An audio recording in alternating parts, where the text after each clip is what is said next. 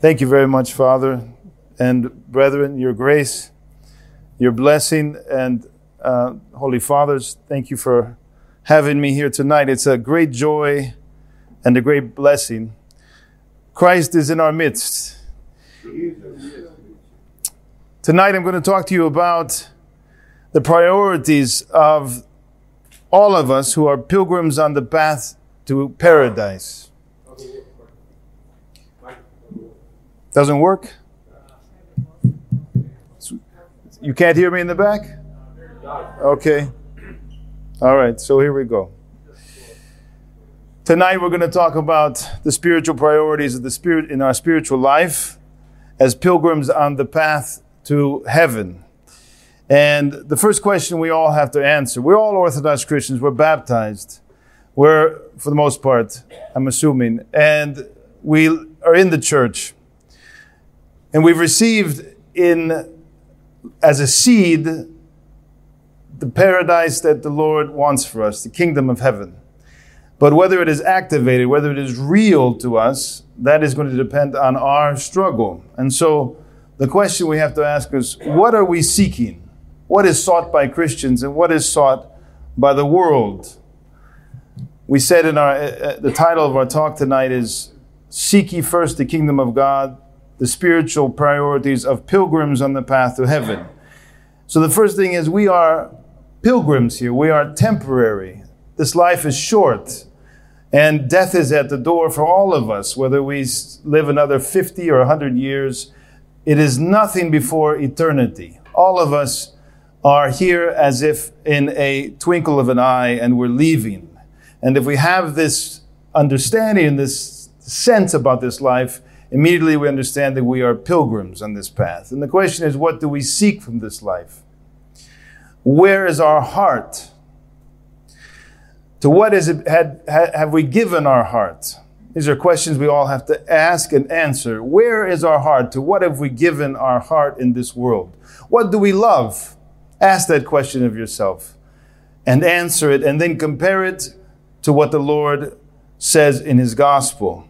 We're going to talk about that and his gospel tonight. Much of what I'm going to tell you is going to be familiar and it's going to be from our Lord because my job here tonight is not to say what I think, it's not to say what uh, uh, insights that I've had or, or, or anything of the sort. It is to give you the Lord's word and to help understand it in more simple terms for each one of us. So, again, where is our heart? Where is our gaze fixed? On what are our eyes of our mind concentrated? What consolation do we want from this world? Where do we seek consolation? All of us seek consolation. There is not a human being that is born in this world that is not seeking consolation because this world is harsh. This life is difficult. It's a valley of tears, and everyone is seeking consolation. Some more than others. Some have suffered more than others. But everything we do, including in a little while, we're going to go eat and drink, and that is a consolation. Some of it is blessed, and if we use it correctly, it is the Lord's blessing and a gift to us. When we do not use it correctly, when we do not have those consolations as in the context of our life in Christ, then they become obstacles to true consolation.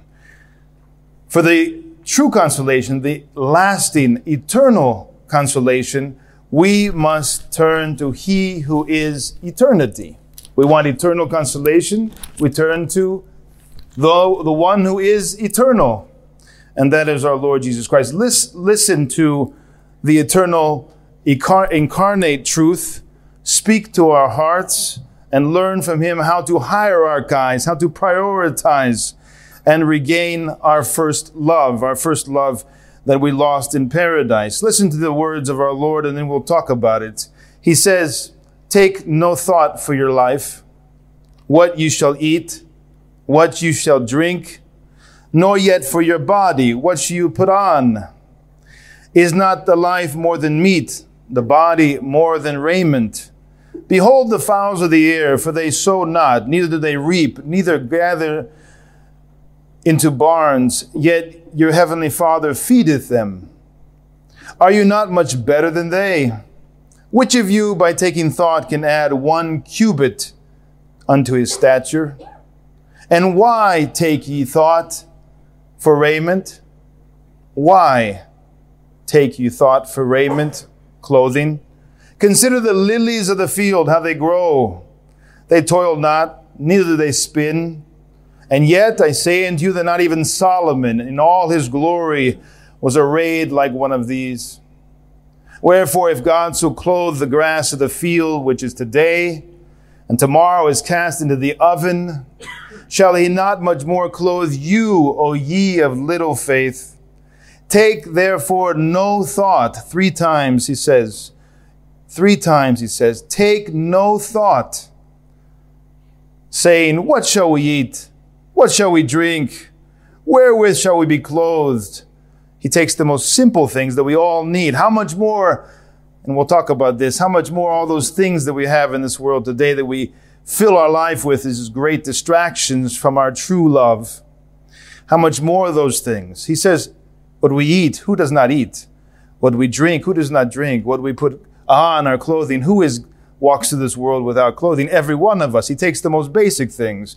But how many more things in our day and age have we filled with our life? He says, Wherewith you be clothed? Why, why you take thought for this? For all these things do the Gentiles seek. Who are the Gentiles? The idol worshippers. Do you think we don't have idol worshippers today? We have more idol worshippers today than in our Lord's day. The world is filled with idol worshiping. Just not the kind of idols that you see in the religions of the world. There are other kind of idols, but those exist too. For your heavenly Father knoweth that you have need of all these things. Why you take thought? And here is the key line. But seek ye first the kingdom of God and his righteousness, and all these things shall be added unto you. Here is the order of things. Listen carefully. If you don't understand this order, you'll never uh, reach heaven. The order of things. First, the kingdom of heaven. All else comes after that. Do we have this priority in our life? How do we judge and what criteria do we have as we walk through this world? When we decide what to do with our day, when we decide when to get up in the morning, when we decide whether to go to church in the evening on Saturday, or on Sunday or the feast days or the pre, pre, pre-sanctified liturgy. What is our criteria? What is our priority? And then we will reveal to ourselves. You see, we have to come to self-knowledge or this is all for naught. We can be a Christian and come to church, but if we have no self-knowledge of where we are in relation to what the Lord is calling us, we will walk in a haze through this world and we will have no benefit. Let's prioritize things. Take therefore no thought, third time, take no thought, he says, for the morrow, for tomorrow. For tomorrow shall take thought for the things of itself. It's enough the evil that will come tomorrow. Think not of it. Sufficient unto the day is the evil thereof. This is Matthew 6, 25 to 34. Again, I draw your attention four times, five times. I'm sorry, not three, five times. Take no thought for your life. Take no thought for the raiment. Take no thought saying, What shall we eat? Again, he says at the end, Take no thought for tomorrow. And why so much focus on the thought? Because this is the beginning and end of our lives. If we, the, the, in Greek, igomon nous, the ruling intellect or the spiritual intellect, the heart, the eye of the soul, different words we have for this, this same reality, the, the, the center of our being, if it is, if it is given over to thinking on created order, the created world, how can it commune with the uncreated? It begins here in cultivating thoughts that are, uh, are going to open up the kingdom to us. So the question then is, what are we seeking? He says, seek the kingdom of heaven before all else. And we have to ask ourselves, what are we seeking? The presupposition here is that we're seeking. Are we seeking? What are we seeking? Many of us go through this life of materialism that we live in today, this world that is sunk into seeking the things of this world, and we go from desire to desire, from earthly need to earthly need, from sleep to eat to sleep, and this is the sum, sum of our life. And so we don't seek anything except our own ple- pleasure, and it's very temporary. In Acts, we read that they should seek the Lord, if haply they might feel after him and find him, though he be not far from every one of us. He is the presence of God. None of us tonight is outside the presence of God.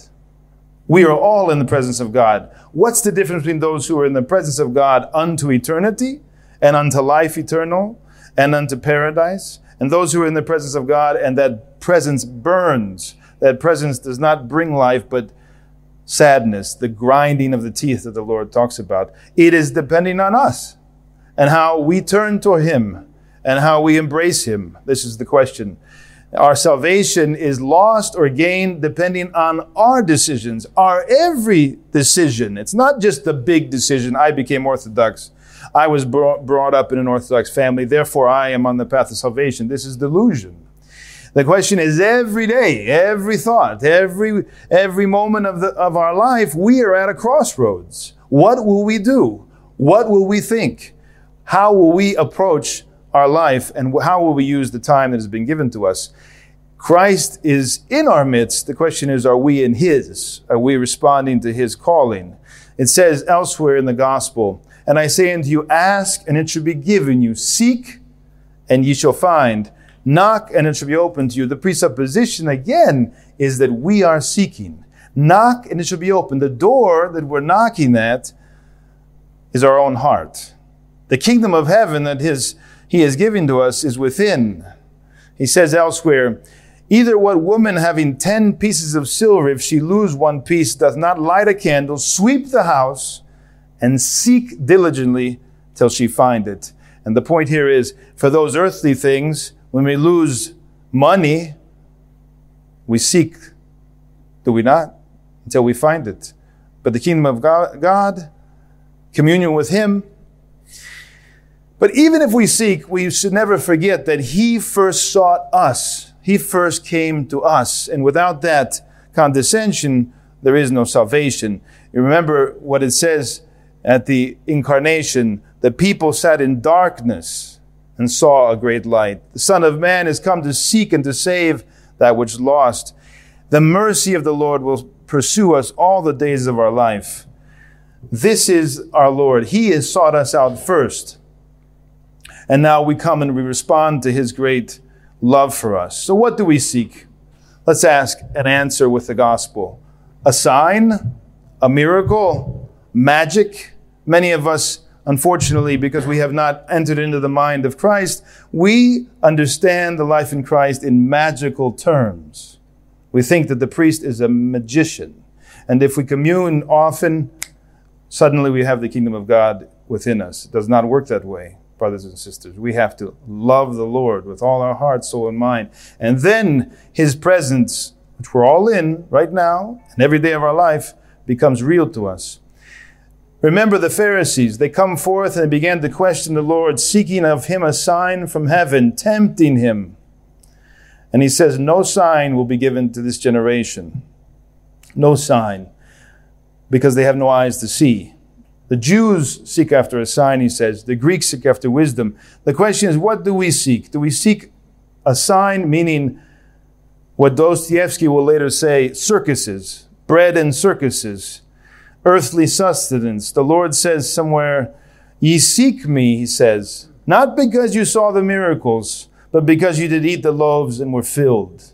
Do we come to the Lord for our earthly satisfaction? There are not a few Christians who see the Lord as a means for this world's happiness. They go and run to the church when they have need. They go and run to the church when there's a, a commemoration. They go and run to the church to have their artoklasia, the bread and the wine. They offer it on the behalf of some earthly need. Is that good? Of course it is. But it is not enough. If we're only seeking the Lord for this earthly world, our salvation is in this world and we will not have eternal life with Him. It has to be the hierarchy of things has to be correct. We seek those things and He will give it to us. He is our Father, He loves us, but He doesn't, this is not why He came to make our life easier and better in this world. This is very foolish if this is why we run to our Lord. Why do we run and seek after the Lord? For physical comfort and ease? He says somewhere, Whosoever shall seek to save his life will lose it, and whoever will lose his life will preserve it. If we're seeking again for this life, to be to have a good home, uh, security, economic, uh, the, our brother, our, our, children in a good college, uh, and all the rest that this brief life gives us. If that's really what the church is for us, the means to attain those things, then we have yet to come to a knowledge of God. We have no continuing city, he says, but we seek one is to come.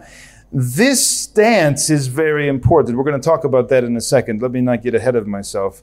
The stance of it's an eschatological, the, the, the, theologians would call it an eschatological stance. We seek, we stand with our gaze to heaven. But the path which leads to heaven this true life is very narrow self denial. It's full of pain of heart, which is true love. We talk about love so much in the world today. We don't understand, most of us, what love is about. We have been, the propaganda uh, and the, the media teaches us about love, and it really is nothing but love because there is no truth involved. You cannot separate truth and love. So true love is sacrifice. True love is pain of heart. And this true life that we seek, it's narrow. It means struggle. Without a struggle, though, there is no one is crowned, and there's no refinement without a struggle. Right? There's no there's no purification without the struggle, without the ascesis, and tears, tears which purify us. The Lord says, "Strive to enter into the strait gate." For many, I say unto you, will enter to seek to enter, and they will not be able. How is it that one seeks to enter but is not able? How is that possible? What does that tell us? That it's not enough to seek, it's also, it's also necessary to understand the methodology and the, the way in which we enter the kingdom of God. We have to be initiated into the way of Christ, not just to have a good desire. Many of us think that salvation is a good desire or to be a good person. This is not salvation. We'll talk about what is salvation. He says elsewhere, the kingdom of heaven suffereth violence, and the violent take it by force. What is this violence? If we seek the kingdom of heaven, and he tells us that we have to do violence to enter it, we want to know what that is, because we want to enter the kingdom of heaven. What is this violence? This violence is self-denial, it's asceticism, it is putting off the old man and his passions and to enter into that kingdom which is given to us, the grace of God, that cannot happen when we are walking the broad, easy path of comfort and of self satisfaction. So we have to do violence to the passions. It's an internal uh, violence on our own desires. So, for one to voluntarily tread this path, it means that they have obtained a good uneasiness. Let me express this. This is a very important phrase. We find it in Elder Paisios, St. Paisios the Athonite, and it is encapsulates this, this sense of that we're missing eternal life, that we are missing the fullness and the abundant life that God seeks for us. And that means we need to go deeper. We need to abandon superficiality, vanity. We need to abandon that which does not heal the whole man. We want total healing in our mind, soul, heart, and body. Whatever obstructs that, we need to abandon it. And it's the good uneasiness, not being satisfied, not being at peace with this world. Uh, this not being satisfied with this temporary and uh, uh, the pleasures and consolations that the world gives us. That we're not when we go when we when we feed our face and we fill our stomach, this does not satisfy us at the end of the day. We still seek something much deeper. Uh, that we seek true life, not among the spiritual dead and the corrupt, according to the word of the apostle, St. Paul says, If you be risen with Christ, seek those things which are above, where Christ sitteth on the right hand of God. And so this is the eschatological stance that we all have to have. Where are we looking?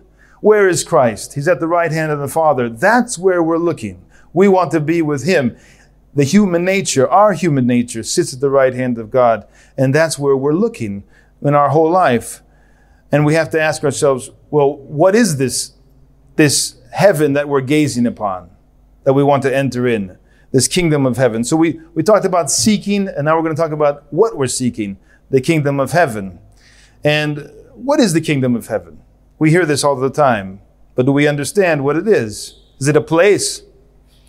Is it uh, an external rule? In the Middle Ages, there were Protestants and others who thought that the kingdom of heaven was some kind of earthly paradise. There are many deluded, heretical Christians today who believe that Christ will come again on earth and rule. And this is a tragedy because this is what the Jews believed. And that's why they, one of the reasons why they crucified our Lord, because they expected an earthly king, just like they do today. Just like they do today. The Jews are, are waiting for an earthly king, an earthly kingdom, to put their, their race at the top of the p- pyramid of humanity. This is delusion. The kingdom of God, brothers and sisters, is Christ Himself. He comes and dwells in us. He brings himself within us. This communion is the kingdom of God. This is salvation. He himself is heaven. So when he dwells within us and we dwell within him, it's two people. Both are necessary. Both need to love for this kingdom to be realized within us. Then we have the kingdom of heaven. We're already, we're already in heaven in this world. And if we're not in heaven in this world, we're not going to be in heaven in the next. It happens here or it doesn't happen. After the body, after the soul departs the body, there is no more repentance, St. John Damascus talks about and says in Hades. There is no more repentance. Why? Because repentance is a change of one's whole orientation, body and soul. The whole man repents we enter in this world when we have communion with Christ into heaven. But this is impossible if we do not first change and say yes. The Mother of God who said yes to the archangel, we all have to do the same. She is not the exception, she is our example. She leads the way for humanity into the kingdom of heaven. And what did she say when the archangel came? Yes, let it be according to thy will. She submitted to God in everything. And every true Christian who lives the kingdom of God submits to the church, to Christ in everything. Without this disposition of soul, there is no kingdom of heaven. So this is a prerequisite that we are repenting. But what is repentance? How many of us understand what repentance is really all about? We have been affected, we have been infected by the Protestant understanding of a lot of the words we use in the church. Repentance in this culture does not mean what it means when our Lord uses it. It usually means remorse. I feel bad about something. If you ask most people, what does it mean to repent? What does it mean to have repentance or forgiveness? It means to not feel bad about something. It means not to hold a grudge. It means to uh, feel, to, to try to go back and do something better. Uh, none of that really expresses true repentance in the church. It says in the scriptures, from the time that Jesus began to preach and to say, repent for the kingdom of God's at hand, this is how he begins. And this is how we must begin our life. But it doesn't, it's not a beginning that, that has any end. There's no, there's no end to repentance because there's no end to return to God. God is eternal. God is endless. So how can there be an end to our repentance? In fact, repentance is not a one-time decision. It's a change that never goes back. It never changes back again. We change our orientation. If you look at the Greek, the Greek is metanoia, metanoia, to change the nous. And many people think, and we in, in, in English we say change of mind, but that's not really correct. It's not a change of mind in the sense of our rational intellect. And what's our rational intellect? It's, it's, it's, the, it's the tool that gave, God gave us to get through this world. It's what we use to count. It's what we use to, to, to reason. It's our logic. That is not the organ of communion with God. We commune with God in our nous, which is properly translated either as our the eye of our soul or our heart, our spiritual heart, or even our spirit. In scripture, St. Paul uses it and interchangeably with our spirit. So here you can see the whole man has to change, not just our rational intellect. Our whole stance has to change. Our whole way of being has to change if we're going to unite with He who is, the one who is.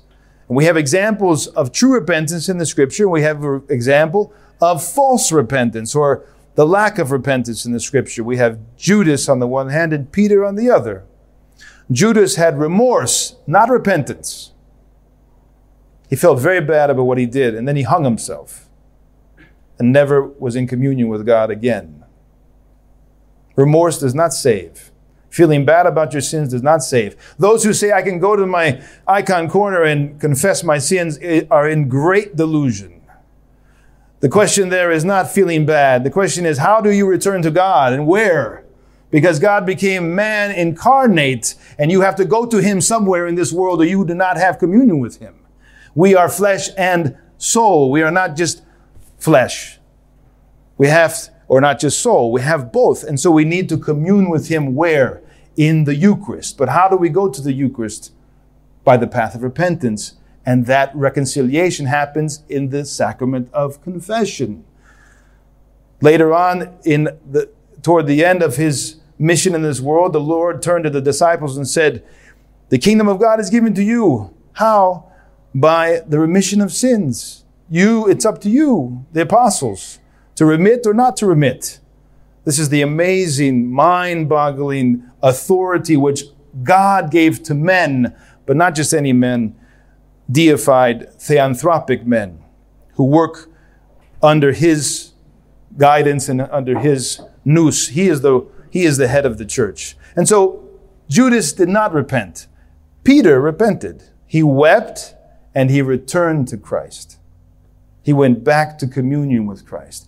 That's when there's repentance. If you do, if you do a sin that takes you out of communion with God, and there are many today which we do, which we do not realize that take us out of communion with God, the Spirit of God is very sensitive, and He does not dwell where there is lies, delusions, corruptions. He wants to be in a pure vessel, and He wants us to be united to Him. So we have to go back to Him. We have to repent and go back into communion. The Greek word for forgiveness shows us what repentance is really all about. It's synchorisi. And synchorisi in Greek means to be in the same place, to be in the communion, essentially. So if you are forgiven, you are in communion. If you have repented and it is you've returned to Christ, you are in communion we have the example of the prodigal son. When did the prodigal son repent? Prodigal son, as you know, left the father's house, went to a far country. He was spent all his inheritance, all his spiritual wealth, became impoverished because of sin. The devil, a man in the far country, came to him and assisted him to work for him. What does it mean to work for the devil? To do sin, to go about doing the works of the passions. In the midst of this alienation, this exile, he comes to himself. He begins to repent. He comes to self knowledge. But not, not yet is this communion. This is not repentance yet. He comes to himself and he realizes that I am far from my father's house. I am far from communion with God. I get up. I leave the pigsty of the sins behind. I make the path toward the father's house. When does this repentance end? When he embraces the Father. When does that happen? In eternity. And even then, it never ends because there's always more communion, deeper and fuller. So, repentance is getting up, but not turning back. It's getting up and going to communion. It's a process and it never ends. So, no one can say here, I have no need of confession. They are deluded if they think that they have no need of confession because that means they are sinless. And who is sinless? There is one who is sinless. We all need to go to confession, but not just to go to confession and say our sins, but to repent. That means to enter back into communion with God, to have a intimate, direct communion with the person of Christ. So it's communion of soul and body. What does our Lord say? Verily I say unto you, except to be born of water and the Spirit, he cannot enter the kingdom of God. And he says elsewhere, when they believed in Acts of the Apostles, when they believed Philip preaching the things concerning the kingdom of God, this is the basis of communion, lest we be deluded by the contemporary ecumenism and secularism and, and uh, syncretism of our day. The basis of our communion with God is recognition of who He is. That means confession of Him as Christ. That means our faith, the Orthodox faith. When they believed, it says, the preaching of Philip concerning what? The kingdom of God, Christ, come in power, the name of Jesus Christ. They believed in him. Then they were baptized, both men and women. So this is the beginning of the kingdom of heaven, baptism. But baptism is not something that exists in a vacuum or exists in isolation. It is incomprehensible outside the whole of the life of the church and especially the Eucharist. So one who is baptized, it means, of course, that they are immediately initiated into the Eucharist. There's this delusion going around among our friendly ecumenists in the church. Tragically, they think that baptism can exist apart from the Eucharist, meaning among the heterodox. There are no baptized Orthodox Christians outside of the Eucharist. There is no baptized Christian. It is in, it, incomprehensible to talk about baptism apart from chrismation and the Eucharist. It exists so that one communes in the mysteries. It doesn't have any meaning outside of that Eucharistic context. Both and in the Orthodox Church. There's never one or the other. It's both and in our Orthodox theology. So it's all or nothing. There's not anyone in the church that is spiritually just a little bit pregnant. Doesn't exist. You're either pregnant with, with the Spirit of God and in communion with God, or you are not. And this is the reality of the presence of God. He's all in all. Do you know that when you commune, you do not commune of a part of the body of Christ? The servant of God partakes of the body and blood of our Lord Jesus Christ. There is no division in the body of Christ. It is all or nothing. He is not divided. He is undividedly divided, it says in, in St. Gregory of Palamas. What does that mean? In St. Gregory the theologian. That he is distributed to each one of us without any division. It's a mystery, and this is the unity of the church. We receive the whole Christ, and we are baptized into the whole Christ, and there is no division in the body. So this mystery, this indwelling of Christ, of course, is internal, not external. The Pharisees were looking for a worldly kingdom. It says in the scriptures, he was, when he was demanded of the Pharisees, when will the kingdom of God come? They asked. And he said, the kingdom of God cometh not with observation. It cometh not with observation. This is an internal reality, a spiritual reality. And he says elsewhere, Neither say they, Lo here or Lo there, for behold, the kingdom of God is within you. Just like at the end of time, the Lord will come back and they will say, Here is Christ, and there is Christ. Do not follow after them, he says. Do not follow after them. This is not how Christ will come, and this is not how Christ comes in our life. It is a mystery, and it is revealed to those who are initiated, and it is a closed book for those who are not. What is the sign of the kingdom then, if this mystery is internal? How do we know? If we're going through all the motions, does that mean we're in the kingdom of God? If we're communing every weekend, are we in the kingdom of God? If we're doing all the right things, are we in the kingdom of God? Not necessarily. There is a sign of the kingdom of God, and it's the healing of our soul and body. The church does not exist as a club of the saved, of the special people in the world. It's a place of repentance. It's a hospital where people are getting well. If you're on the path of salvation in this church, you are getting well. The passions are leaving you step by step under the direction of a spiritual father. You're getting well spiritually. Are you getting well spiritually? Are you being healed? That's a sign of the kingdom of God. Jesus, it says, went about Galilee, teaching in their synagogues, preaching the gospel of the kingdom, and healing all manner of sickness. This is a sign of the kingdom of God within us. When the sickness of sin, of passions, is done away. If we do all manner of pious acts, we commune frequently, we even give our body to be burnt, it says, according to St. Paul. But we have not love, that is the fruit of love, which is healing of sin and corruption. We run in vain. Many people misunderstand the ascetic life. They think the ascetic life is only for the monks. How many times did I hear in Greece as a priest, Father, why do you always talk about Banathos? Why do you always compare us with the monks? Why do you bring this in? We are not monks as if there is two gospels, two paths, one for the monks and one for the lay people. There is not. There is only one gospel. There is only one path to salvation. There is only the acquisition of the kingdom of God and all the virtues, or not. Or we live under the passions and we are slave to our passions. And behind the passions, who are they? Who is behind the passions? The demons. The demons are the ones leading us to the passions and slavery to the passions. So, the kingdom of God is present when we are healed. Asceticism is the presupposition for this healing. And what is asceticism? Our love for Christ.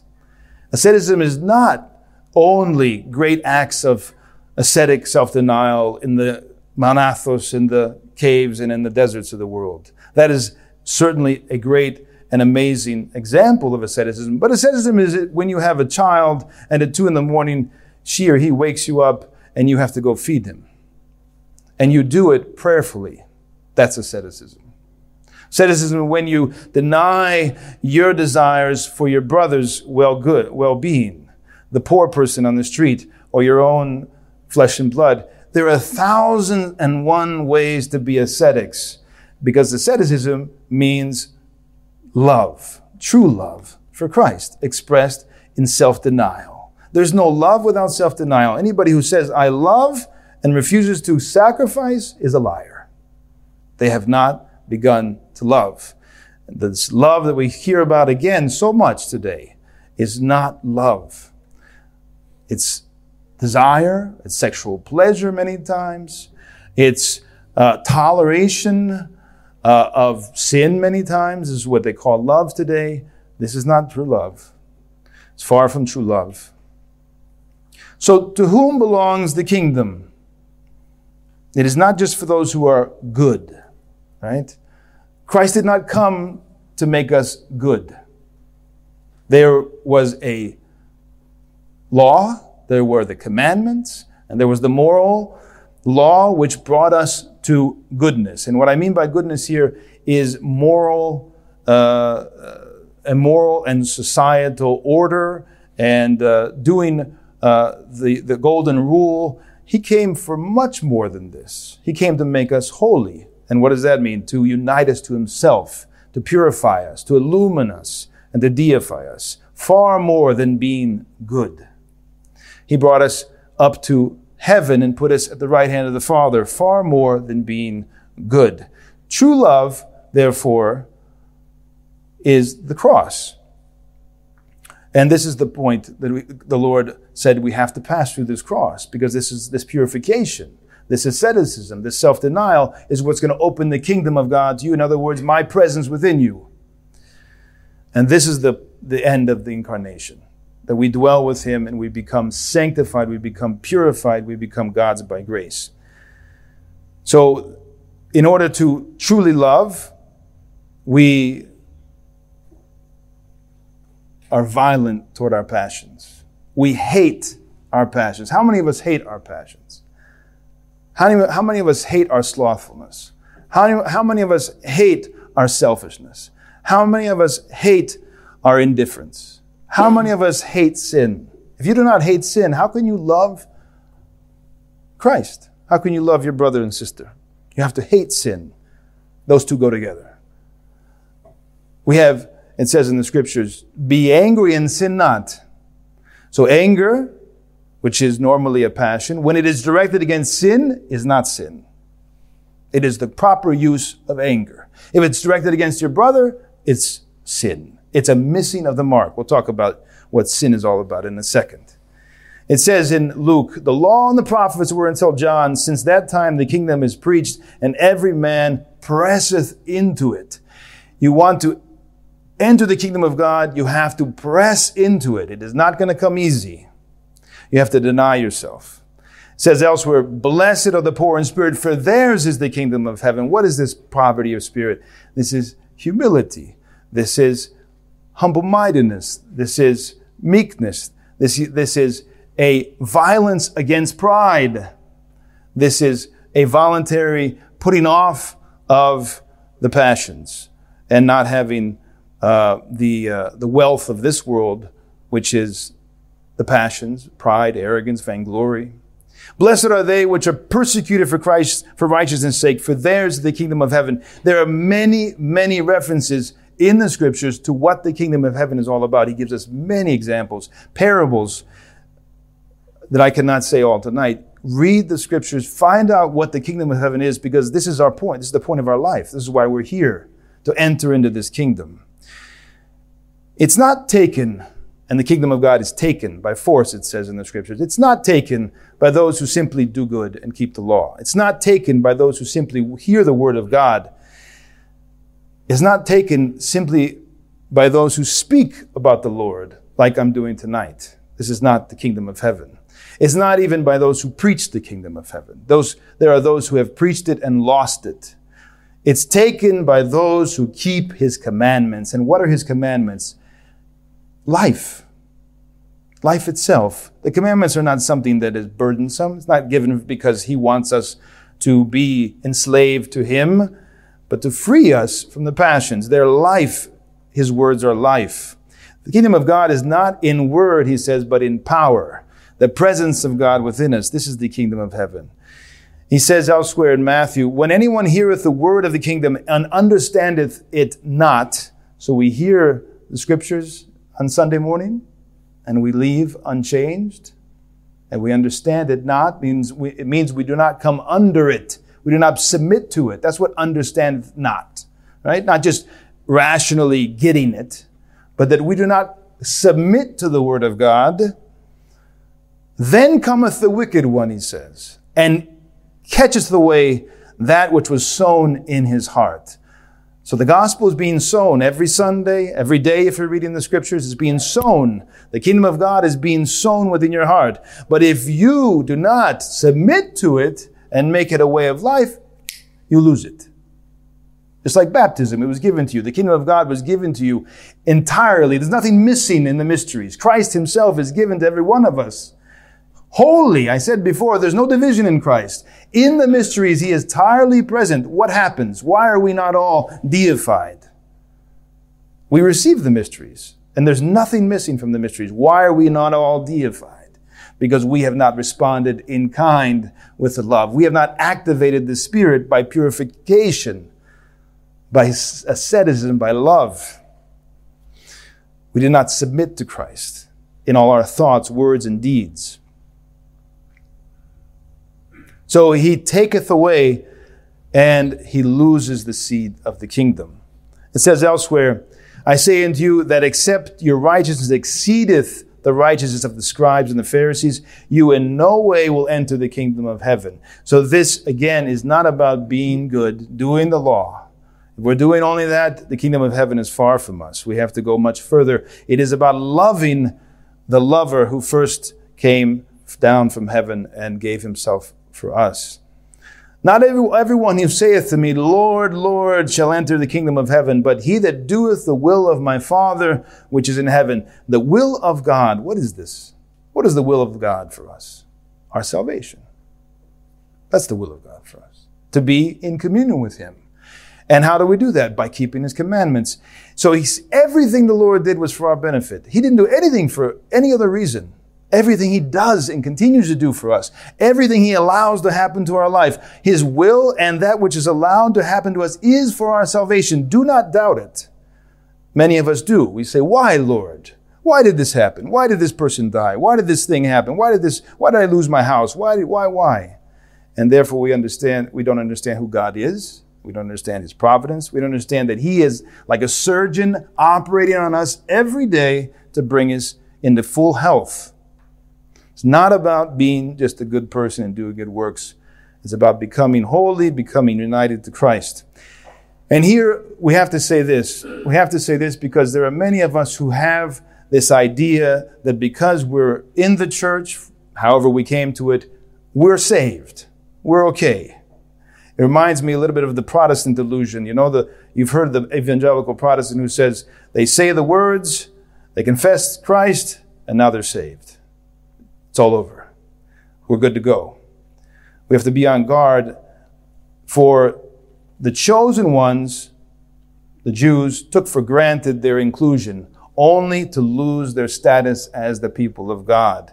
He spoke to the Pharisees and he said to this, and this is to all of us. Everything in the scripture is to each one of us. Do never think that there's everything said in the scriptures does not apply to us. It all applies to every one of us. This is the mystery of the gospel. It's never old. It's always present for every one of us. He says, but th- what think ye? A certain man had two sons, and he came to the first and said, Son, go work today in my vineyard. And he answered and said, I will not.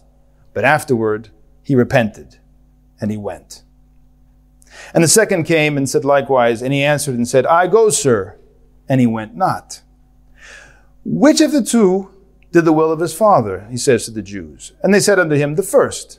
And Jesus said unto them, Verily I say unto you, the publicans and the harlots go into the kingdom of God before you.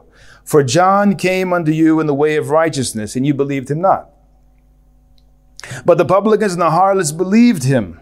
And ye, when you had yet seen it, repented not afterward, that ye might believe him. Again, this applies to all of us. We are like the Jews in those days.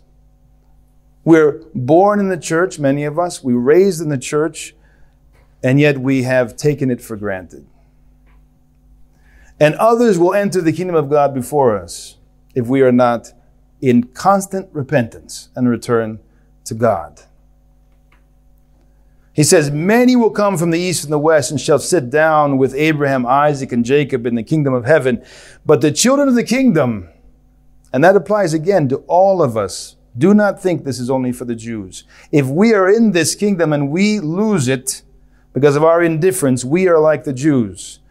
The kingdom, the children of the kingdom shall be cast out into darkness, and there shall be weeping and gnashing of teeth. He's talking to the chosen ones, the chosen people who had all the prophets, just like we have all the saints 2,000 years of saints. Every day we can turn, open up the Synaxarion and read the lives of the saints. They're all there witnessing to us. And this witness is a great responsibility. It means that we cannot say to the Lord, I did not know. I did not hear. I did not understand. You did not reveal yourself to me. It was 2,000 years ago, Lord. No. He's present right now in the world every day. And He's speaking to us and He's revealing Himself to us. Many today take for granted that they are among the chosen simply because they have received the gift of baptism or the Eucharist without conforming themselves to the image of Christ or attaining to the likeness of Christ. You know that in baptism you were restored to the image of God. That was a gift of God. And now it is up to you to go from that image to his likeness. That is salvation in a word. That's the patristic teaching. We are given His image. It's restored. It was distorted. It was, it was, it was uh, marred in the fall of Adam and Eve. Christ restores it in baptism, but it cannot, we cannot be brought up with the likeness of Christ. In other words, to have the virtues, the power, the spiritual presence of God within us without our willingness, without our cooperation, without our good uneasiness, without our repentance, without our love. It's impossible. So we are given this but now we have to realize it. We have to go from the image to likeness. And we think because we receive the mysteries that that will happen automatically. It does not. Again, the presuppositions of the mysteries, there are many. Before we are baptized, before we are ordained to the priesthood. There are presuppositions we have to fulfill if the grace of God is going to come to us. One of the biggest problems we have in North America for those converts that are coming to the church is that we are not initiating them into the mystery. We are not purifying them in catechism. We think catechism is to learn about Christ. Anyone can learn about Christ outside the church. Any Protestant, any Roman Catholic, anybody no matter where they are, can learn about Christ. What's different with the catechumen? He is being purified so that when he receives the grace of the mystery of baptism, he lives the kingdom of God. It's a real event. He feels it. He, he experiences it. It's an experience and he understands it empirically, the kingdom of God. It's not something he thinks about, wishes about. He lives the kingdom of God in baptism if he's been prepared.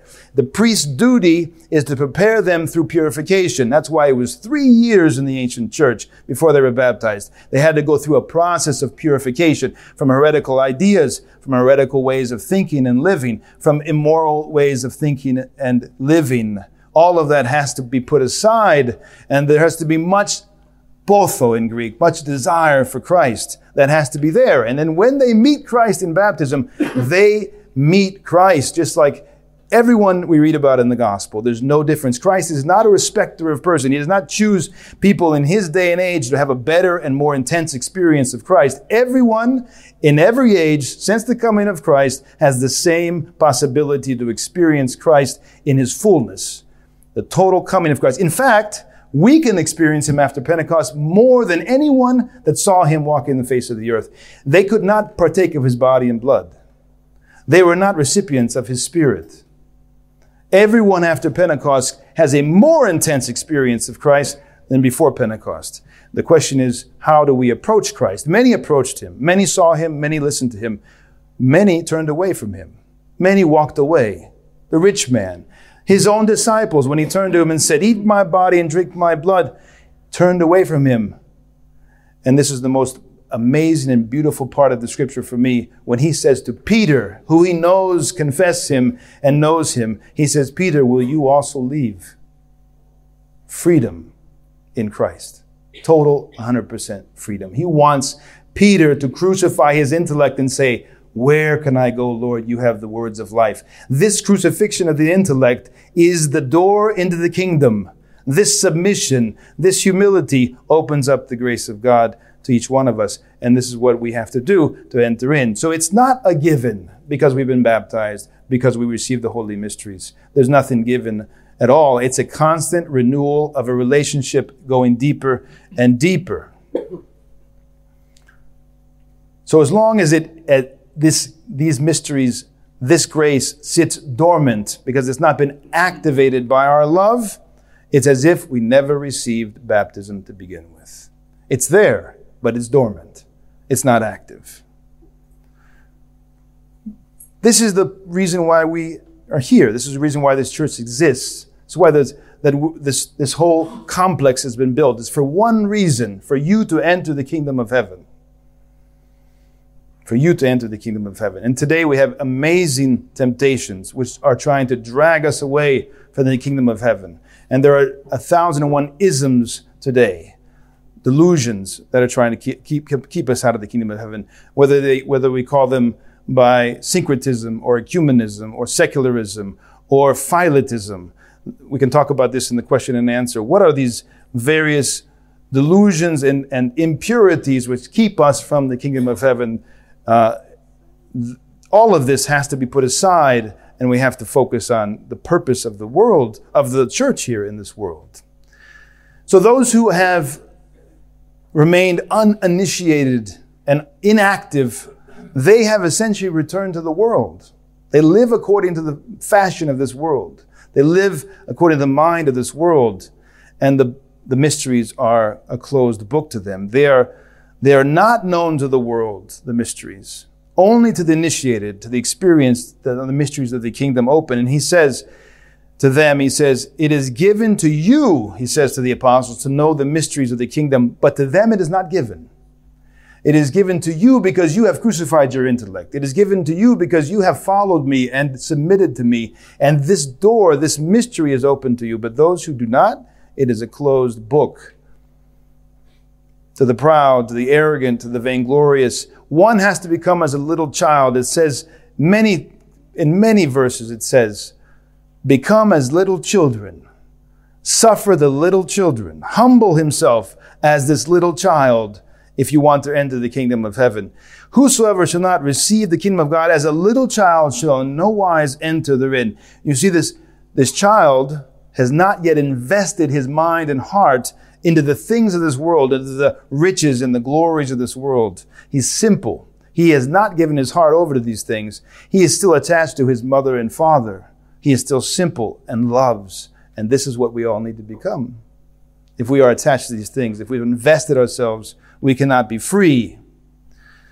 When we, when we spend our time and our life acquiring things, then we have erected a wall between ourselves and God. He says in the Gospels, I say unto you, a rich man shall hardly enter the kingdom of heaven. Who is not rich among us today?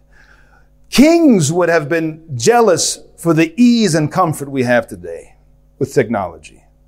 When you hear the gospel, when it talks about the foolish rich man, apply it to yourselves and to myself.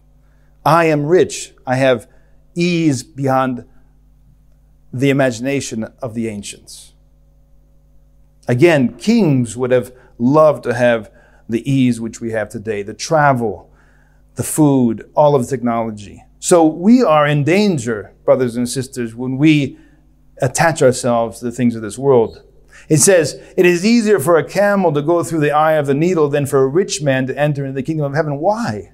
Because he has erected a wall for that kingdom to enter in and be actualized. He is attached to things and not to the Creator. We cannot serve two masters. We cannot have a split personality, be committed to God and to mammon. We have to commit ourselves to God. The kingdom of God, Christ reigning within us, admits of no other ruler, no other master. He says, Let the dead bury the dead, but go and preach the kingdom of God. He says, No man having put his hand to the plow and looking back is fit for the kingdom of heaven. He says, There is no man that had left house or parents or brethren or wife or children for the kingdom of God's sake that shall not enter therein. You see, you have to leave all this behind to be worthy of the kingdom.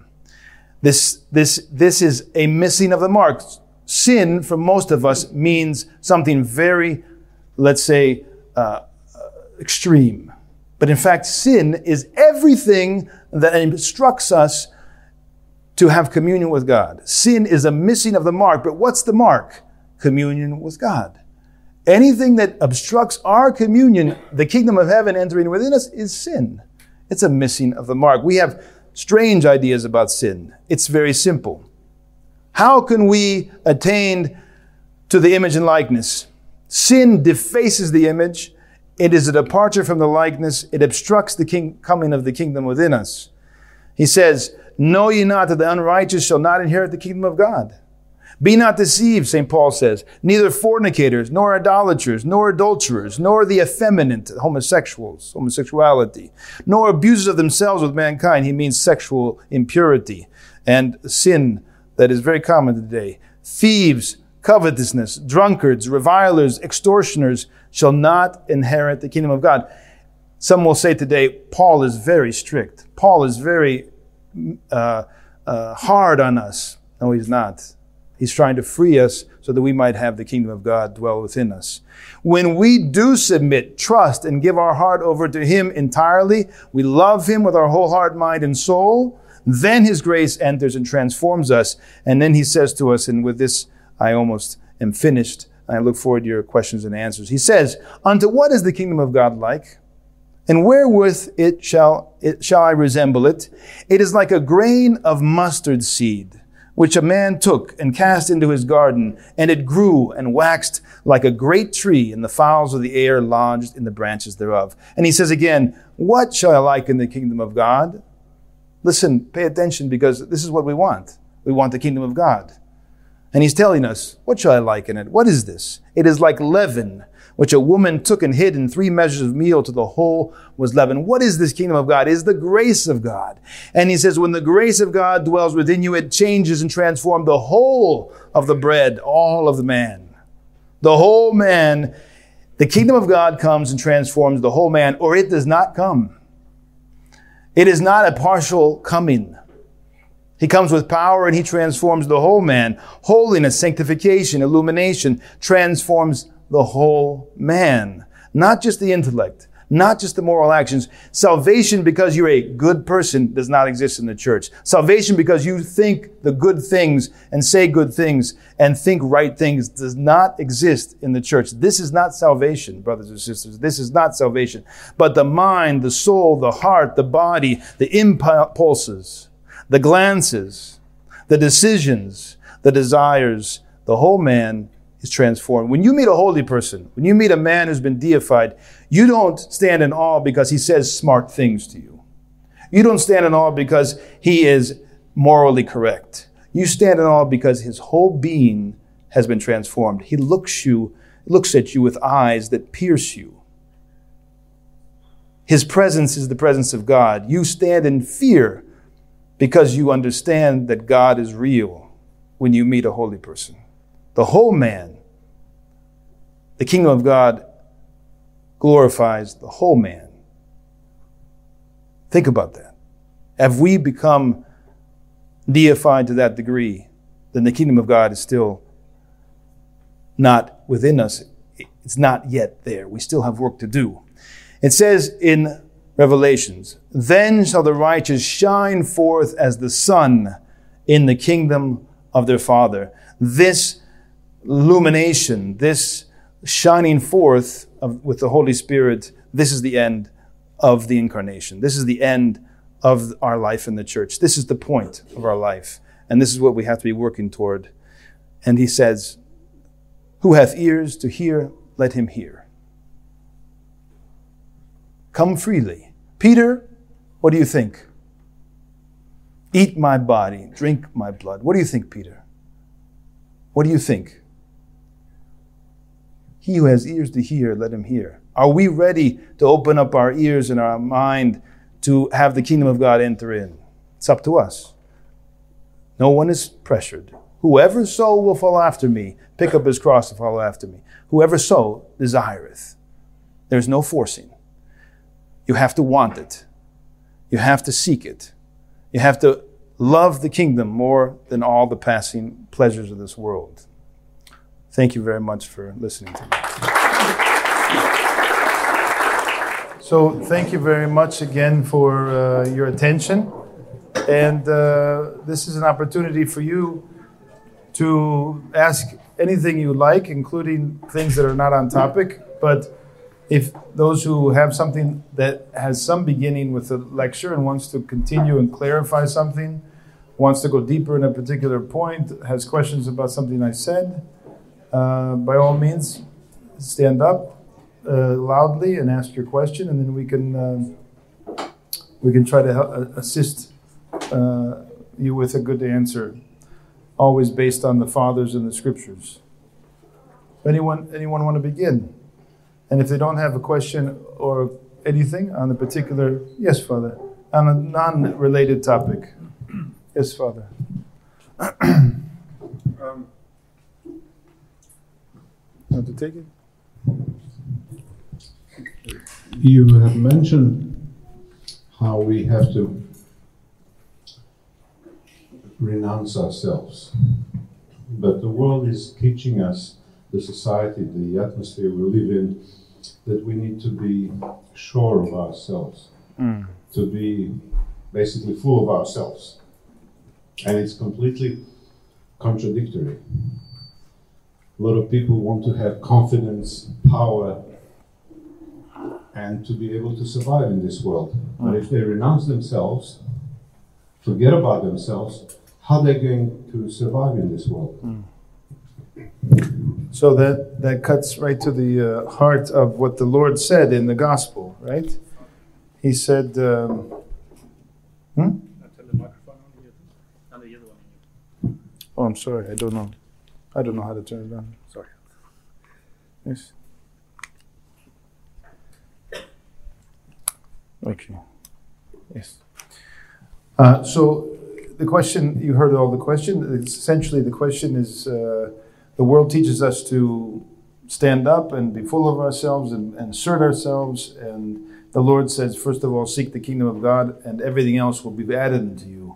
And so the world says that the hierarchy is uh, the ego first.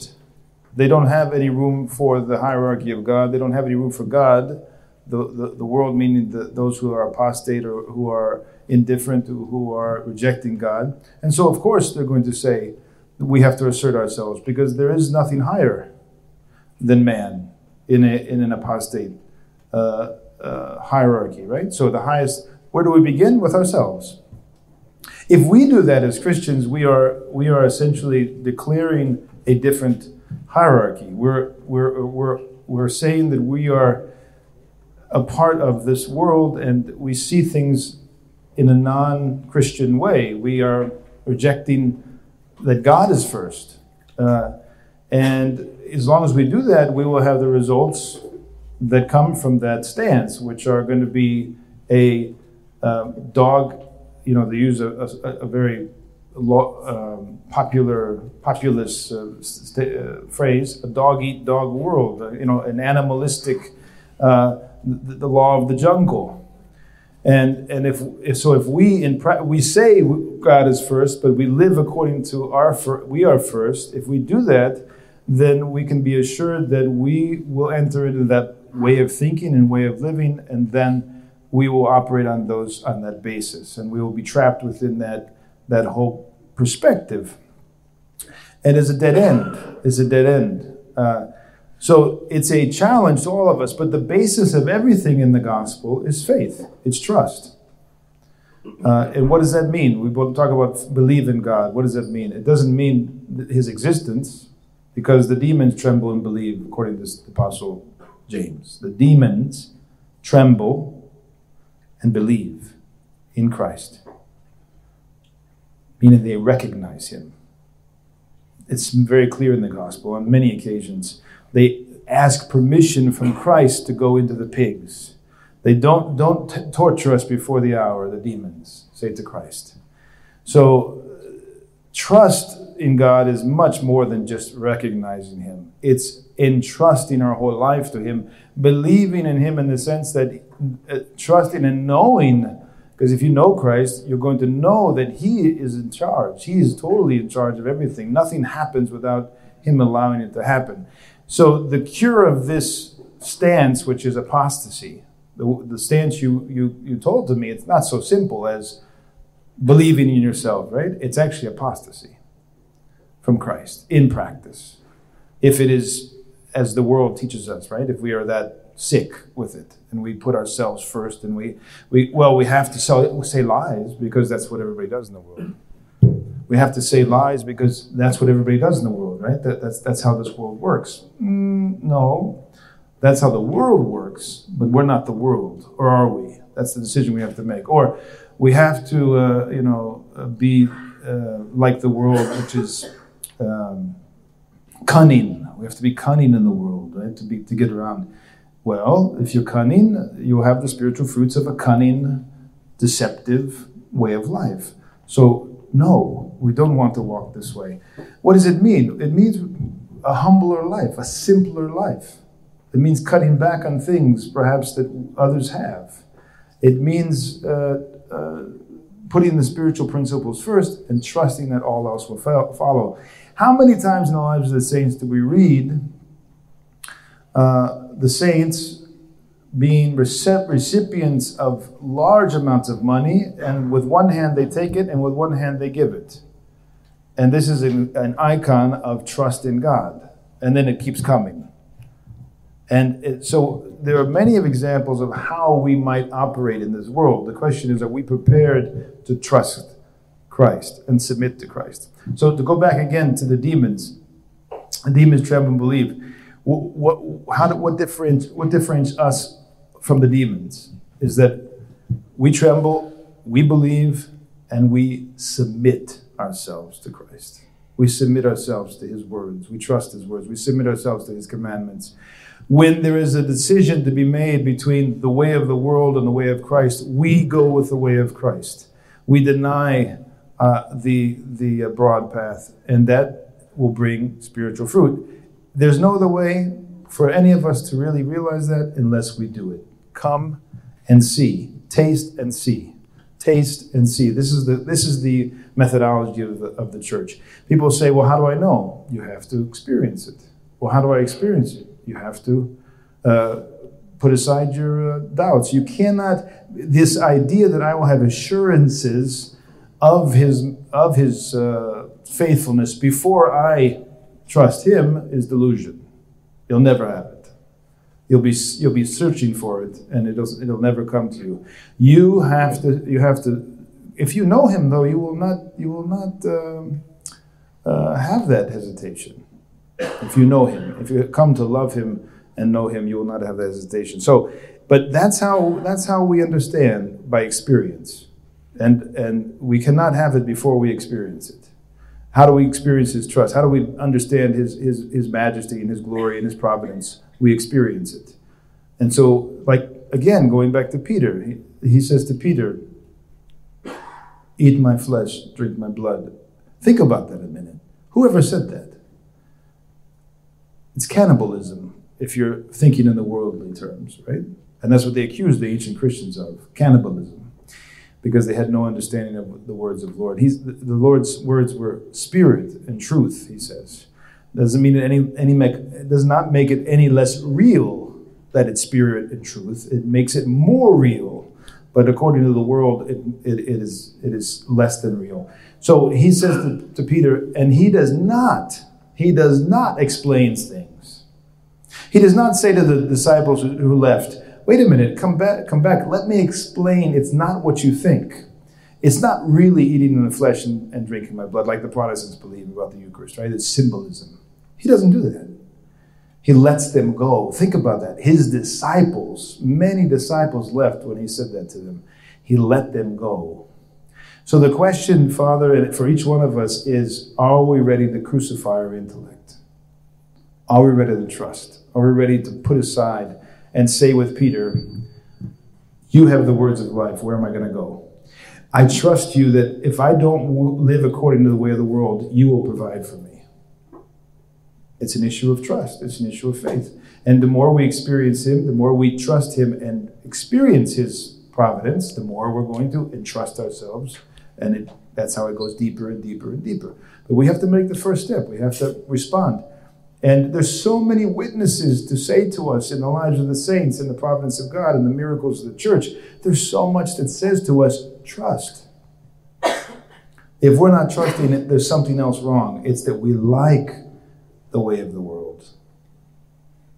It makes sense to us because we're still rationalists. There's something that's obstructing us to this trust. It's a spiritual disease. We're not humbling ourselves. We're not prepared to put aside those things. We're not really interested in picking up our cross. So there's a spiritual problem there that needs to be worked on to allow us to be free and to trust. The more you trust, the more you experience the problem of God, the more you trust, the more you experience the problem of God. That's how it goes. I can't, it's not going to be explained to anyone unless they first put aside their logic, crucify their intellect with Peter, accept that I can't understand what he's talking about. He says, Eat my body, drink my. I can't understand that. I don't need to understand that. I don't need to understand how am I going to live in the world without doing the things of the world. I just need to trust. I can't understand that. Why do I need to understand that? I need to trust Christ.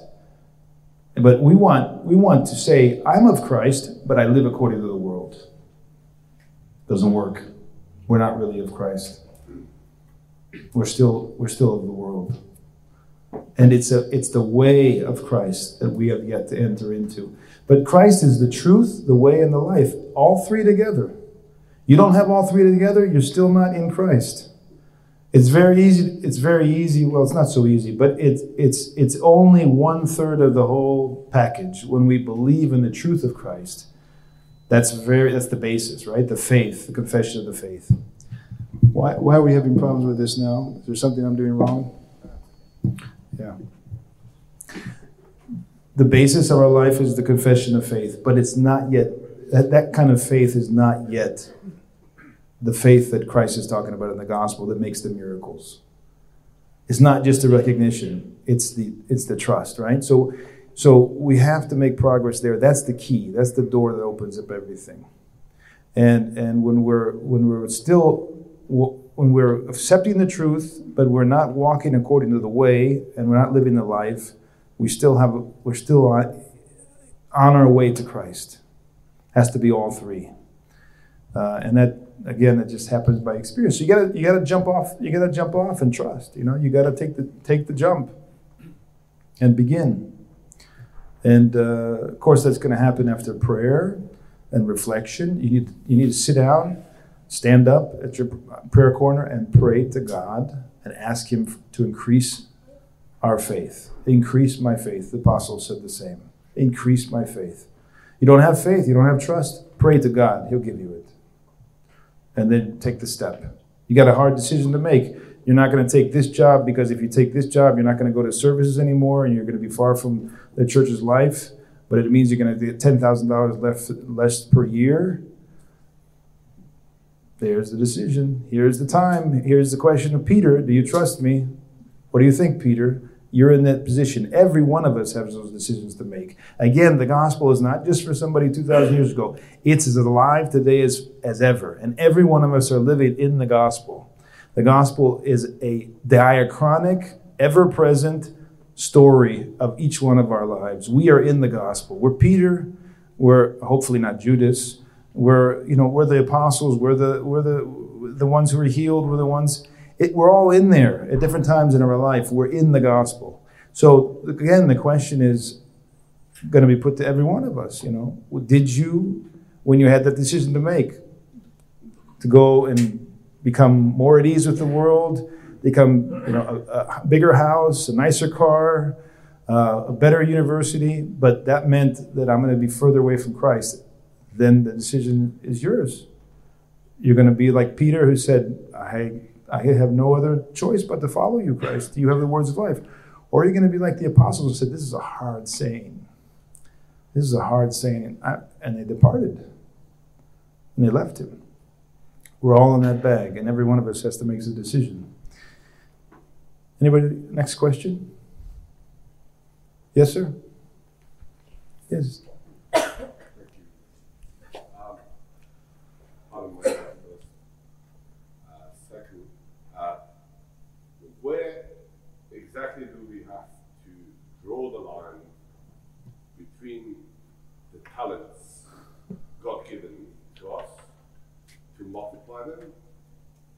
Where do we stop?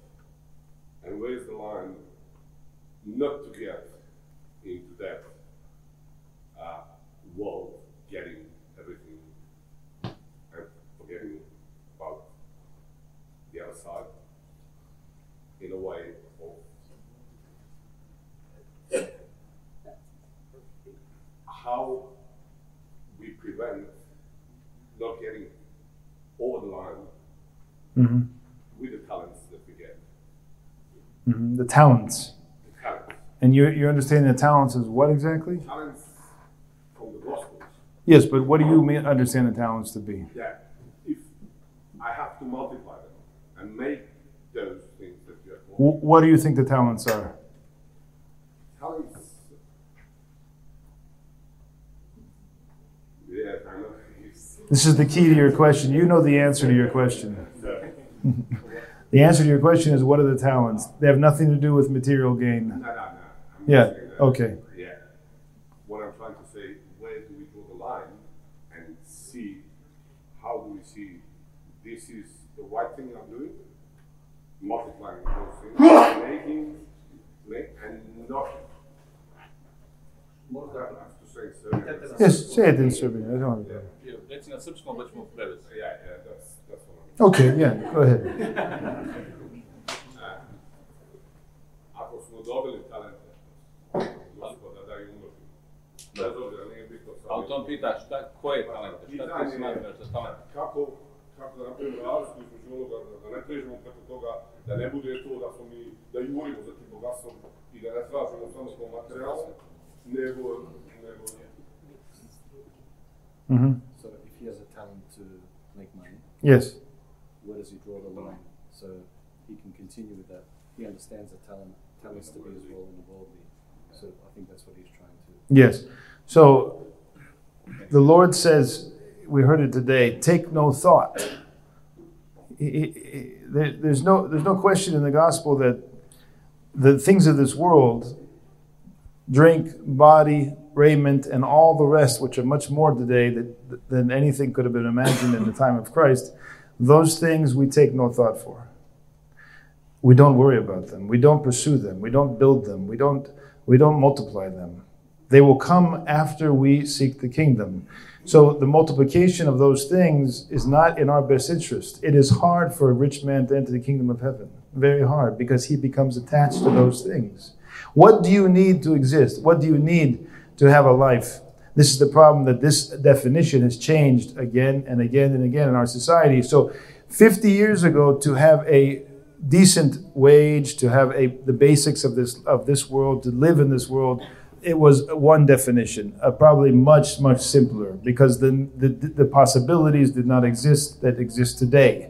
So we have to be very careful that we look to the world and we look around us as examples to imitate. If we're doing that, we're going to lose the criteria. We're going to lose the criteria to judge what is really necessary, what's truly necessary for us to live. That's what the Lord will give us. If we seek more than that, we are actually building up the wall to separates us from the grace of God, whether we know it or not, whether we accept it or not, whether we like it or not. The more we amass, the less it's going to, the harder it's going to be, rather, to let go of that and sacrifice that for the sake of the love of God. We're going to put our heart there. And if you tell me that, no, no, no, I don't put my heart there, I'm sorry, but I don't believe you. The heart goes with the things that we amass. I have a lot of books. I'm sure a lot of the clergy have a lot of books. It's hard to get let those let those books go many times. My heart is in some of those books. I love some of those books. And when somebody comes and says, "Oh, I don't have that book," I struggle to say, "Take it." Take it. Why not? Yeah. Oh, well, where am I going to find that again? That was like fifty dollars. I found it in a book, a used bookstore somewhere. So the point is, it's when if that's the talents we're magnifying, that's not what the Lord wants. That's not the kind of thing He's looking for. We don't need to magnify that uh, to uh, multiply that. Okay. The talents we need to multiply are spiritual talents, spiritual life, grace of God. Uh, every one of us is born with gifts from God for the sake of our salvation and of, and of our neighbor. Our neighbor does not need uh, our, our greater wealth to be saved. Neither do we. Now, if you are wealthy like Job, and you have the virtue of Job, and you could, and you're ready to let it all go, and you have that virtue, well, you are an exceptional person, and and and and you God will work with you for the sake of the salvation of others. But it is very hard for a rich man to enter the kingdom of God. Very hard. And we're all rich. That's the thing. We don't we don't realize this, the, the, the boundaries have changed from the gospel times to today. We are all rich. And so we have many obstacles to the grace of God because we're attached to things. So I would say simplify your life. Elder Paisios, he said it again and again and again to his pilgrims going to Mount Athos. He says in Greek, I think the expression is um, in a discolia. So the, the ease and comforts are obstacles and difficulties. The more ease we have, the more comforts we amass, the less, the more difficult we make our life. Simple, simple life is going to free us from the things of this world and make us clo- draw us closer to God. We don't need to multiply those things. We need to lessen them. We need to multiply spiritual talents, spiritual gifts, and make them fruit bearing for us and for everyone else. And that's what the Lord will ask from us. He's not going to ask us, How much money did you make? How many houses did you have? How many cars did you do? How much did you? He's not even going to ask us, How much money did you give? You know, we have this idea about philanthropy that it is it is measured by the amount of money you give, right? The check that you write uh, to some organization. This is not what the Lord has in mind. He says the poor will always be with you. What does He want from us? A personal, one-to-one love of our neighbor That's the philanthropy that we have to have. It's not about numbers, it's about the person in front of you. And it could be the poorest person, it could be the richest person. It doesn't matter. It's not about what they have or what you're giving, it's about your disposition to love. And so that's when somebody comes and says, Give me $5 on the street. The question is not the 5 or the 10 or the 50 or the 100. The question is, What's in your heart? And do you give because you love? And do you see him as your brother? And do you give him as Christ in front of you? It says in the Gerontikon that you've seen your, you've seen your Christ. You've seen your brother, you've seen your Christ. You've seen your brother, you've seen your Christ. So this is the question. Do we see everyone in front of us as Christ and are we giving to him and to her eh, eh, from a, loving heart? Uh, Elder Paisios, St. Paisios talks about the gift, the, the virtue of philotimo. How many people know what that is? Ever, anybody? Who's reading the lives, the, the, the writings of St. Paisios? St. Paisios' uh, uh, writings are all it's close to a noble spirit. Yeah, it's it's uh, it, that one of the words that that is close but not really expressive of philotimo is um, like uh, magnanimous, uh, being of a great and big heart. Uh, but another way to put it is to give and to outdo the other in goodness. So somebody comes to you and brings you uh, a gift, you give twofold back in some way or another. Okay, you don't you don't allow uh, an opportunity to pass you by to do goodness. You're always looking for a way to give and not get, to give and not seek anything in return. That spirit, that heart, is the philanthropy that the Lord wants from us. He doesn't care about the money, he doesn't care about the numbers.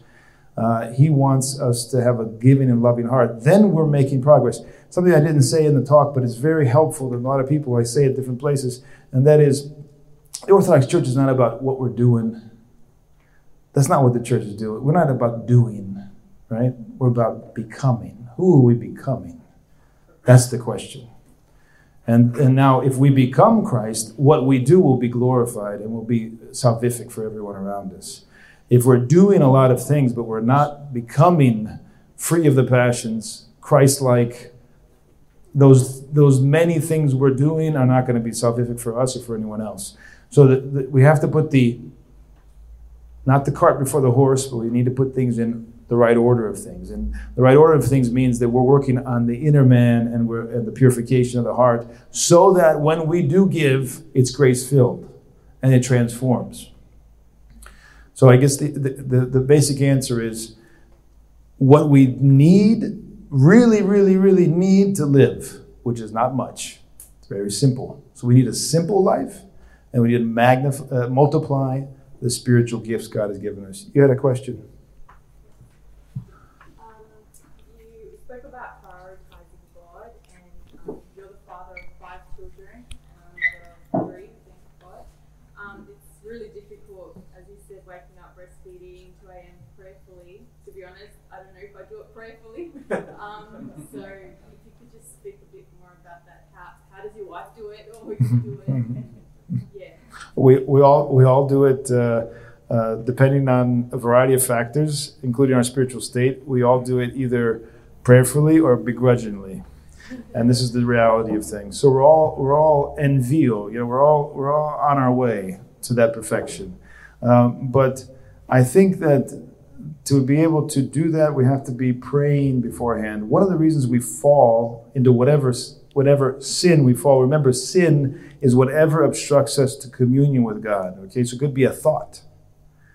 The Lord does not talk about sin. Remember, in the scriptures, He says, "You heard it said, uh, you know, do not uh, return evil for evil." And then He brings it to the spiritual plane, not even to have evil in your heart. Or you, you've heard it said, and he, then He talks about thoughts of lust in the heart. So sin is much more in, in Christ and in the New Testament, sin means anything that obstructs ourselves from the communion of God. So coming to the struggle, the ascetic struggle in the daily life of the mother, the father, the children, all the rest, what is it that's going to keep us from any kind of fall or any kind of obstruction, murmuring, complaining, screaming, yelling, being angry, uh, giving uh, uh punishment with passion instead of dispassionately, all these things that mother and father struggle with and fall many times.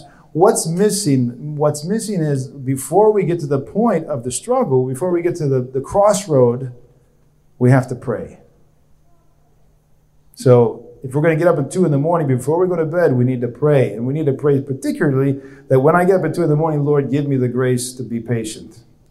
And that kind of constant turning to God in prayer is what changes the rest of our day and our life. And if we don't have that, we're going to fall again and again and again because we're proud.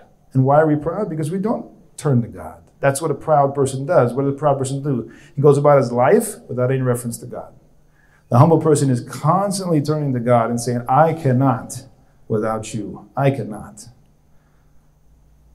So, this is the key. Long before we have the provocation, the, the victory or the failure in that provocation has already been determined by our indifference or our prayerfulness, right? So, why do we fall when we fall? Because we didn't work when we weren't in the midst of a provocation. So the prayer, the work on our soul and the prayer that's going on in a time not of warfare, but of peace. That's when the warrior is preparing for warfare, right? In time of peace. That's when he becomes a great soldier, not when the warfare is already happening and now he's going unprepared to the war. He's going to be slaughtered.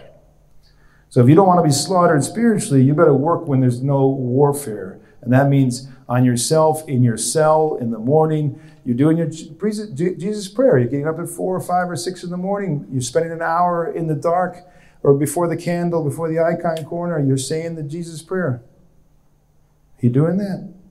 That's your power. That's where you're going to you're, you're going to be able to struggle the rest of the day. That's what will determine if your day is holy or not. That's where you're going to be able to go back again and again, and, the grace of God's going to come to you because it, it's going to be right there. The presence of God is always with us. We're not with Him. That's the problem. And why are we not with Him? And why are we not with Him? Because we don't turn to Him in prayer. The kingdom of God is within us, but it's closed off. We need to open it up through prayer. That's the answer to every mother and father who's struggling, to every bishop or priest who's struggling with their parishioners, or whatever the struggle is. If we're not doing a good job of it, if we're falling, it's because we're not turning to God and we're, we have a stance of autonomous. We're autonomous, right? We don't, we, we're not really synergistic. We're not working with the grace of God. And so therefore we fall. And it's, it's God's mercy that we fall. Because if we didn't fall, we would think this is what salvation was. We would think we've arrived. That's the worst place to be. To think you're, you're, you're, you've arrived when you're really far from your target. Think about that. You'll never arrive if you think you've arrived when you haven't arrived. You're never going to arrive. This is the great disservice. Now we're getting a little off topic, but it's similar spiritual law. The great disservice of our uh, of certain hierarchs and theologians in our church today who are putting the heterodox at ease through theological dialogues which are, are delusional or through prayer with heretics which are delusional. What are we doing there? We're putting them at ease. We're saying they're already with us when they're not. We're saying they've already arrived when they haven't. We're saying, saying they're already part of the church when they're not. And what does that mean? We're closing off the path of salvation to them. We're closing off the path of salvation to them in the name of witnessing to them. What delusion. What a tragedy. What a tragedy. We're doing the same thing on the spiritual plane when we are not, do not have self knowledge for ourselves. So, this good uneasiness, which is the key to begin a spiritual life, it happens for everyone in the church. It has to happen, but especially for those outside the church. If you have non Orthodox friends or non Orthodox relatives and you have, you have communicated to them that they don't need to become Orthodox or it doesn't matter if they become Orthodox or they're all Christians, we're all Christians, and all those other kind of sentiments, you are closing off the path to salvation and to the entrance to the body of Christ. You're putting them at ease. And what you should be doing is, in a loving way, making them uneasy, a good uneasiness, which then arouses them to want what they don't have. Just like you should be roused to want what you don't have in the church, right?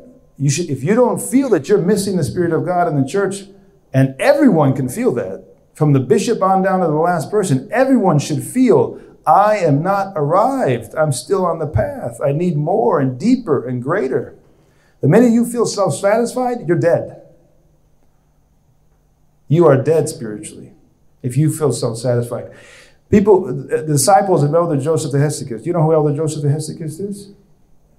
Anybody not know who Elder Joseph the Hesychist is? Elder Joseph the Hesychist was a great ascetic on Mount Athos who died in 1959, who was the spiritual father of other great ascetics who've now populated mo- most of Mount Athos. And the 20 monas- 19 monasteries we have in the United States are started, started by one of his disciples, Elder Ephraim. Elder Joseph, a great saint of the 20th century, he had a vision of the Mother of God. His disciples came to him and said, What do you attribute this vision? Why did she appear to you? How did this happen? They saw the grace of God radiating from their elder. They knew that this was an amazing event for him, and they wanted to know what was the key? How did this happen? We want, we want to know how this happens. And he said, I've never, for one minute, one second, leave off the remembrance of my sins and my unworthiness. In other words, he has self knowledge. In other words, he's humble. In other words, he's in the truth. In other words, he's not deluded. And he's a great saint. Every great saint understands this truth and they live it. And then, they, then, then the, the Mother of God appears to them. Then the grace of God comes to them. So when we are self satisfied or when we put others who are in delusion into this state of self satisfaction, we're all Christians. We're all in the church. Doesn't matter. We are in delusion and we're keeping them in delusion. This is not the state of an illumined heart. An illumined heart is full of humility and self knowledge, and they're constantly going deeper in that. And so, this is the key in the spiritual life. If we're going to pray with that kind of heart, we're going to have the grace of God. And then when the provocation comes, we're not going to be moved. The passions aren't going to be aroused. The devil's not going to have any place in us to get us to fall and to, and to, and to lose our, our, our peace. Other questions? Yeah. Can you explain to us the difference between sin and sin, sinfulness?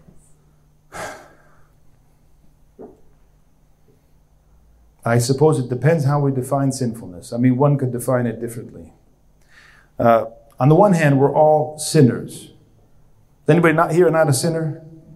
Anybody not a sinner? We're all sinners, right? And but if you go out in the world and you ask people, "Are you a sinner?" No, I'm righteous. I'm a good person. Ah, how many people in the, in the Greek? I was in a Greek mountain village for ten years, and I had men who would never come to the church, and I would tell them, "You need to come to church. You need to come to confession," and they would say, ah, "Me, I'm a good person. I don't need confession." I said, "You need confession more than anybody, because you don't even understand who you are." So everybody's a sinner. So that's the first step. If you don't think you're a sinner, you don't know you're a sinner, you don't feel yourself a sinner, then you're deluded. You don't understand who you are. Um, so that's a stance of understanding we need a Savior. And that's a good thing. That's the beginning of a spiritual life. That's the beginning of, of, of drawing close to Christ. Sin, we said, was missing the mark of salvation, not having communion, right, with Christ. And I guess sinfulness, we could say, is a state of not having communion with Christ, right? If you want to put it that way. Again, it's going to depend on how you want to define the term sinfulness. But I think, as I understand it, sinfulness, being full of sin, is a way of life that is according to sin. In other words, it's a way of life which is missing the mark. It's, it's a whole trajectory, perspective, orientation which is missing the mark. And it probably means that the person does not know or have or is not oriented toward Christ. Whereas sin per se, people fall into who are struggling, who are in the past path of salvation, but they fall out, they miss the mark in a particular time, place, or occasion, and then they get up again. So what do they do in the monastery all day? They fall down and get up. They're sinning. We're all sinning. The question is not if we fall, the question is, do we get up? Right? The question is, do we return? The question is, do we have self knowledge? And do we understand who God is and that He loves us and wants us to return to Him? And, and all of this is a part of this science of the spiritual life. And, you know, it's people who, um, many people in the church, they look at the, the, the monastic life, the spiritual life, as one would look at some kind of specialty at the university, like a chemistry lab or something. And, they, and I, I, you know, I, I have no idea how computer computers work. For instance, I have no idea how they work. So people who know really how a computer works, I kind of stand in awe of them. I say, it's amazing. How do they know how this computer works? I have no clue. So that's a lot of people stand in the spiritual life and they say, I have no idea how the spiritual life works. But the spiritual life is something common to every human being. And so it's not like I don't have to become a specialist in the computer. I mean, that's not something that's going to make or break my life. But I need to become a specialist in the spiritual life because I have a spirit and I want it to be united to the spirit of God. And that's the point of my life in this world is to unite my spirit to his spirit and become one. That's why I exist. So it, for us to grow in knowledge, experiential, of what it means to be sinful, to what it means to sin, to what it means to be holy, all of that is, is essential, but it's also something that you can't really understand until you experience it. That's the way the spiritual life is. You have to experience it to understand it. And theoretically, we have descriptions of it, but until we live it, it's still a closed book. So I don't know if I answered your question. Hope I did. If I didn't, you can come up afterwards and ask me more particularly what I didn't. You have a question? Just a very quick one uh, regarding um, ecumenism. Yes. And, uh, World Council of Churches and so on. When we see our, some of our hierarchs being involved in those sorts of organisations, what stance should we take as mm. members of the church? So the question was, when we see things like the World Council of Churches and ecumenism, and we see hierarchs involved in that, what stance should we take as faithful? Well, first of all, we have to define some terms. Okay. So there's the ecumenical movement, which is a 20th century phenomenon, which is a movement of mainly Protestant Christians who are trying to unite for a variety of reasons. And one of the big delusions people have in the Orthodox Church is they think that, that the World Council of Churches began. I have a little book on this if you're interested. You can read my book on the origins of the World Council of Churches and the origins of ecumenism. But a lot of people think they began as a search for truth. Not true. They did not begin as a search for truth, they began as a search for unity and mission. Protestants weren't interested in dogmatic unity, they were interested in mission unity, practical unity, being together for the sake of mission because they already believed that they were one. They weren't interested in the one holy Catholic and Apostolic Church. They weren't interested in seeing that manifested in the Eucharist. They don't even have that understanding so they're, they're, they were never interested in what we're interested in as Orthodox Christians. When we, uh, the Orthodox Church, began to be a part of this ecumenical movement, we came in supposedly to witness to our understanding of these things. But if you actually examine the history of the ecumenical movement, we did little of that. Few people did, like Father George Florovsky did and others. But for the most part, we became accustomed to living within that, that context that I just described to you, that, that Protestant context, right? And whether we like it or not, that's how things operate. So the ecumenical movement is this phenomenon, and there have been people involved in it who are not involved in heresy and do not preach heresy. So we have to make a distinction. However, there's something called ecumenism, and it's a dogmatic heresy. It's a delusion. It's a corruption of the teaching of what the church is all about. And what is it in particular? It's this idea that the church, the body of Christ, Christ himself is not one. When we talk about the church in the Orthodox Church, we mean the body of Christ, we mean Christ. There is no one, if they're going to be an Orthodox Christian, who could ever teach that Christ is not one. They teach that, that the body of Christ, all the members of Christ, all the members of the, uh, of the body are not one. And that's a heresy, that's a delusion. And they teach it because they don't have an experience of the body. They don't have an experience of the unity of the Eucharist. And from their perspective, to be a Christian is not defined by participation in the Eucharist with the presuppositions of baptism and chrismation. So it's understandable why Protestants don't understand the body of Christ as one holy Catholic and apostolic. It's not understandable why some of our people don't understand the church as one holy Catholic and apostolic and confess it. So we have hierarchs, patriarchs, who say that the church was divided, who say that, the, that both Catholicism and Orthodoxy are one church, who say a variety of delusions in a variety of ways, but basically they contravene this confession of the oneness and the Catholicity of the church. So that's a heresy, that's a delusion. And that's a, something that cuts people off from the grace of God because it cuts people off from the church. I said earlier that when you blur the boundaries, or maybe I didn't, uh, but I pointed to it. When you blur the boundaries of the church, you are essentially making sure that people who are outside of those boundaries never find the church. So, one of the worst things you can do. When we talk to non Orthodox, we don't have to scream at them or we should love them with all our heart, soul, and mind, but we should never give the impression that the boundaries don't matter or that they're in, they're in within the boundaries. They don't confess the Orthodox faith and they're not a part of the communion of the Orthodox Church. They're outside the boundaries. That's the first step for them to come to self knowledge. We talked about self knowledge is the key to God knowledge, right? You have to come to yourself before you can get up from the pigsty and go back to the Father. So if we want to help them, we've got to make sure that they understand and have that uneasiness that they're not within the body. So ecumenism is this heresy that says it doesn't matter. You're in, even though you're not in. Or the boundaries aren't here, or they're not there. Or there's two, two different bodies, one church, even though they teach two different things about the faith. But that's not the Orthodox faith, which is a presupposition for the church. So there's ver- a variety of delusions, which essentially uh, we can call ecumenism as a heresy. So, coming back, what do we do as faithful people? What do we ever did as faithful people with heresy? Go back to the fourth century, the fifth century, the seventh century, the tenth century. Go back to all the various heresies throughout the history of the church.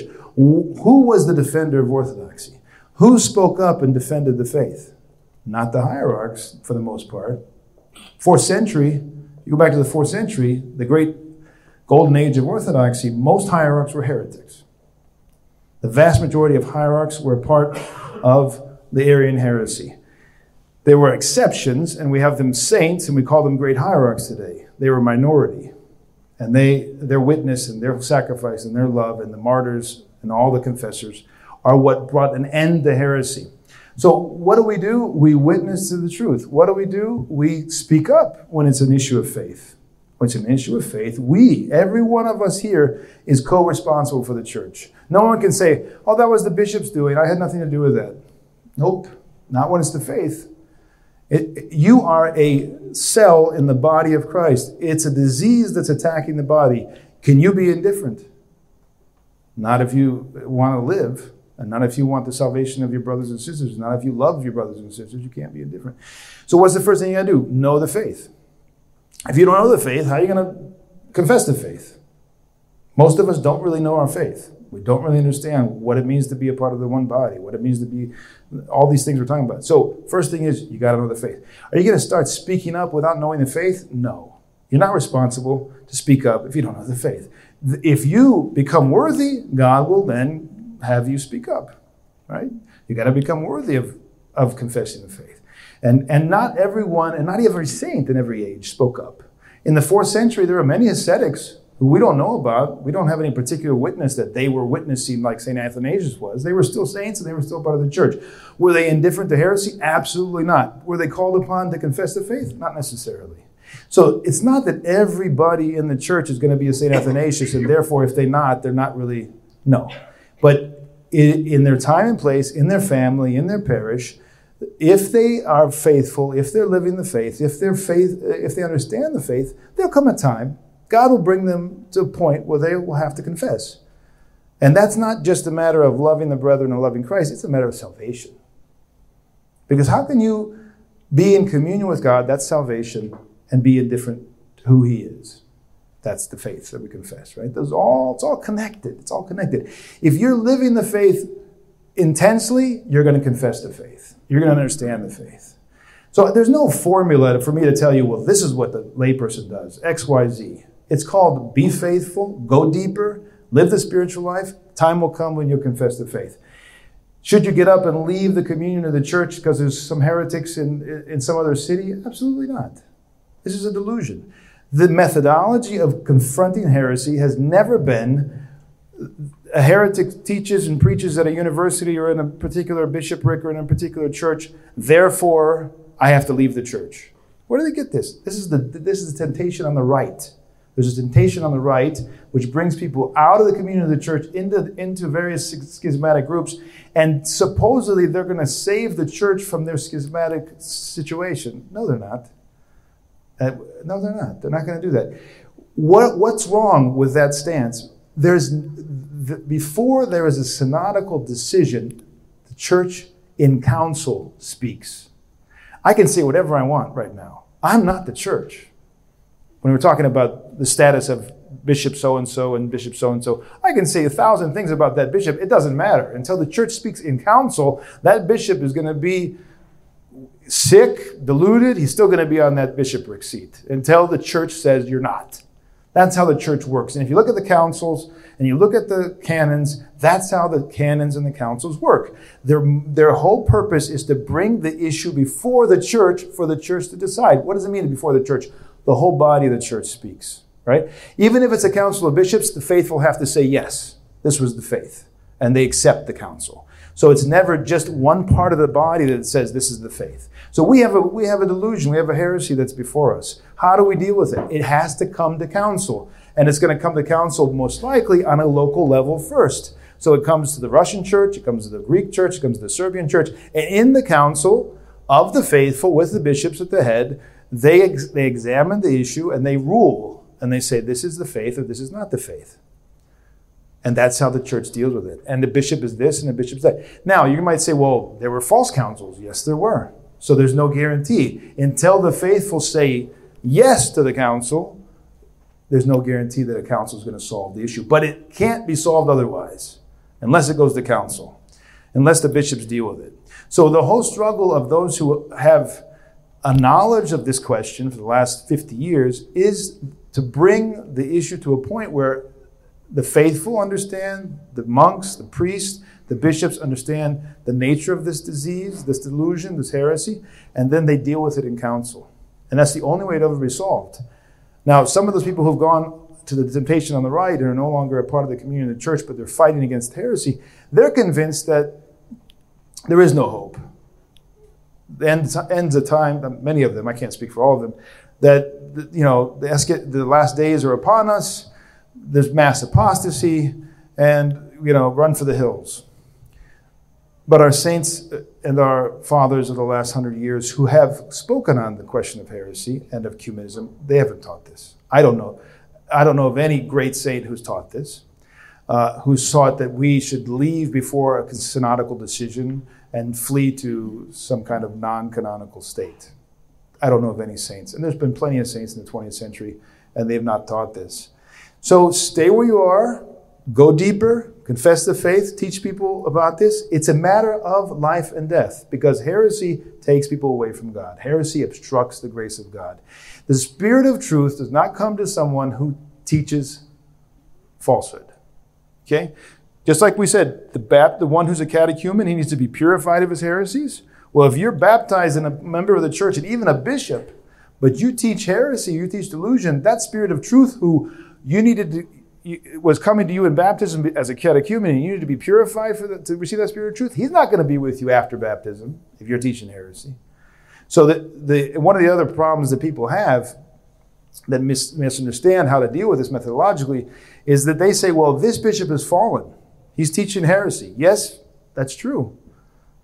And the grace of God, the Father's teach, is not coming to that person. But until the church teaches and proclaims that that person has fallen, you can't, you're not the voice of the church. You cannot proclaim him to be fallen. So I believe, yes, in every one of our life, and the church teaches, the Father teaches, in all of our life, when we fall from the grace of God for whatever sin, we lose, we lose the fruits of the grace of God. And that, that applies to even a bishop who teaches heresy. But until that synodical decision comes, he's still on that throne. He's still a part of the church. And it's very, uh, it's very uh, equally dangerous for us to stand up and say, he's no longer there. Who are you? Who are you to say that? On what basis? And, and, and so I think that's how the church deals with this. It's a, it, it has to be dealt conciliarly, has to be done, dealt synodically. And that, that'll be, uh, all of us will contribute to that through our prayer, through our understanding, through our confession, through each parish being sensitive one of the reasons why this heresy has gone on for 100 years, uh, like iconoclasm, iconoclasm had political power, and so does ecumenism, right? If you know anything about iconoclasm, it was around for about 100 years, off and on, because the emperors brought it back again and again. Well, ecumenism has a tremendous political power behind it. It's the wor- spirit of the world, and the le- leaders of the world want ecumenism. It's, it's in their best interest. So we have that similarity. But we also have something that, that I don't think existed in iconoclasm. It makes it even harder, and that is that the base of the church, the faithful of the church, do not understand their faith for the most part. We have a secularized base that did not exist as much. 20th century, we have a secularized base, right? A lot of faithful who don't understand their faith. So they're not sensitized, they're not confessing, they're not fighting against heresy. And, and, and, the, and the patriarchs in 18, I think it's 48, confessed to the, said to the Pope, it's the faithful who keep the faith, who do not want anything to be changed in our church. In other words, they were pointing to the Pope that we don't, we don't have that po- polity of the of, of a, one bishop or even a collection of bishops who are the guarantee guarantors of the faith. It's the faithful who have always kept the faith in the Orthodox Church. Today, that's under attack because of the spirit of secularism, and it makes it much harder to, for us to be cured of this disease of, of ecumenism. Another question? In the back?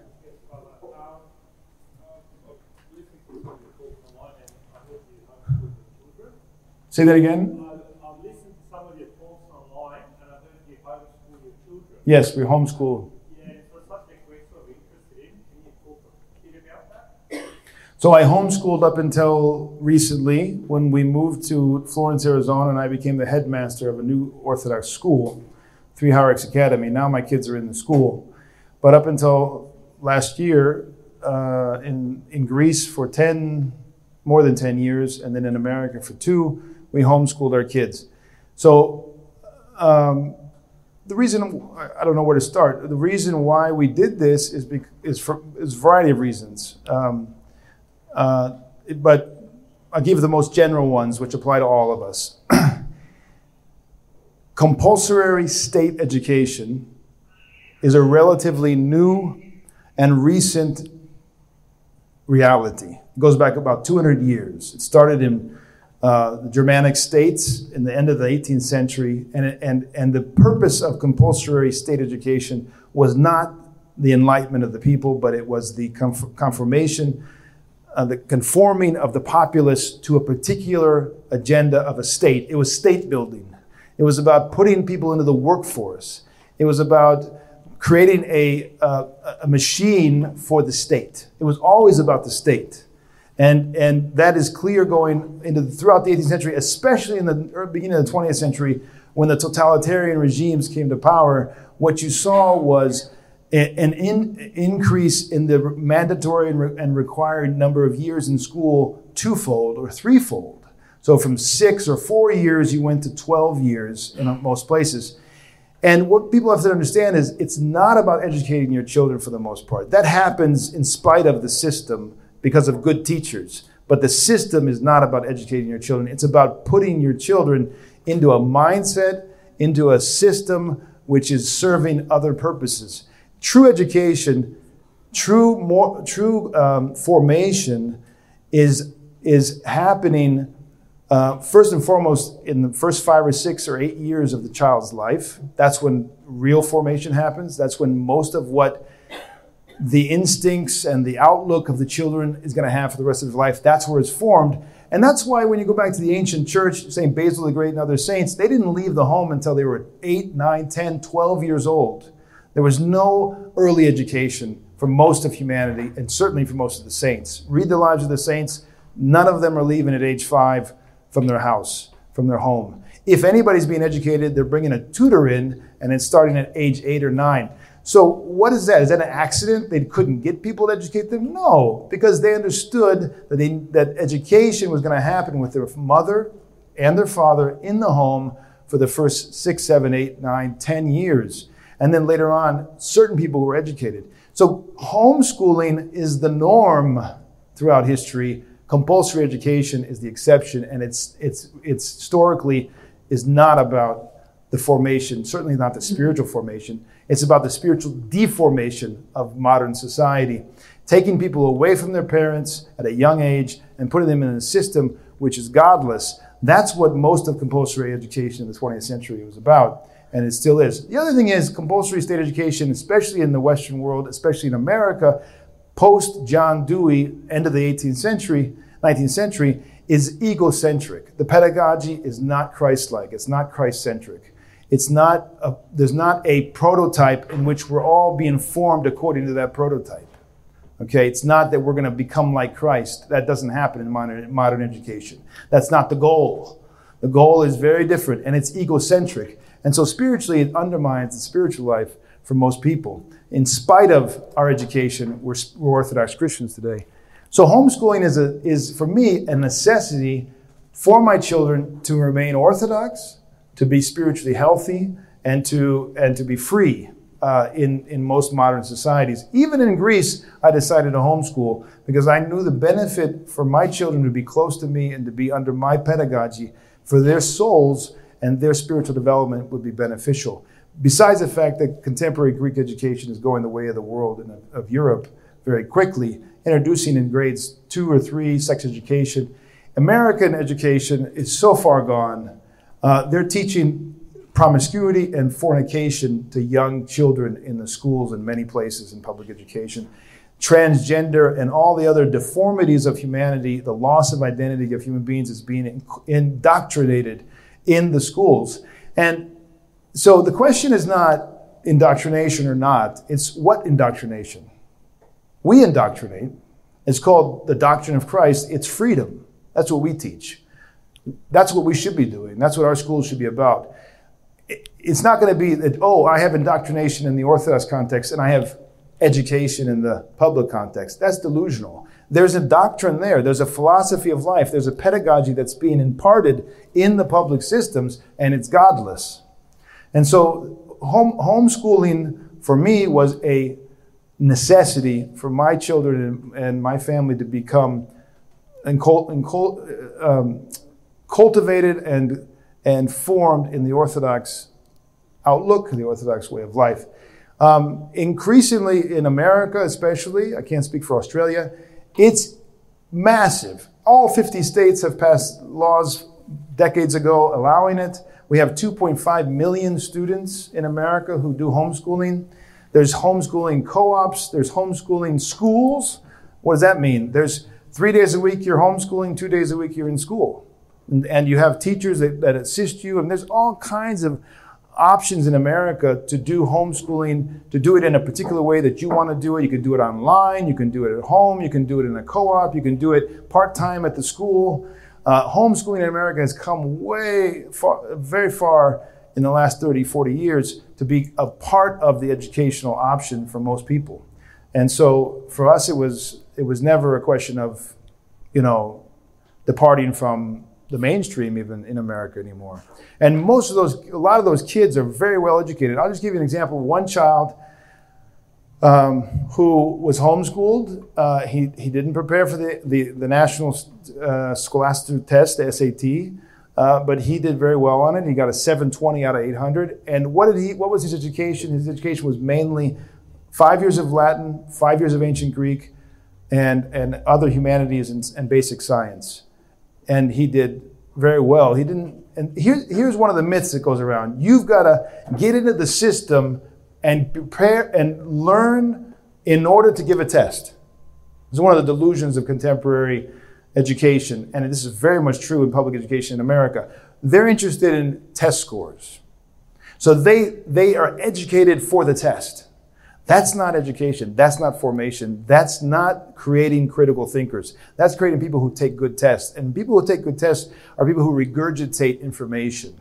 They lose discernment. The same thing is happening when somebody sits in front of a television all day. They lose discernment of what they're seeing. It's, a, it's methodologically not training them to be critical thinkers. That I don't believe that in modern education there's a lot of critical thinking going on, um, and it shows in, in, in, the fruit. So, so the, the homeschooling is an option. I don't know what in Australia is it is it legal to homeschool?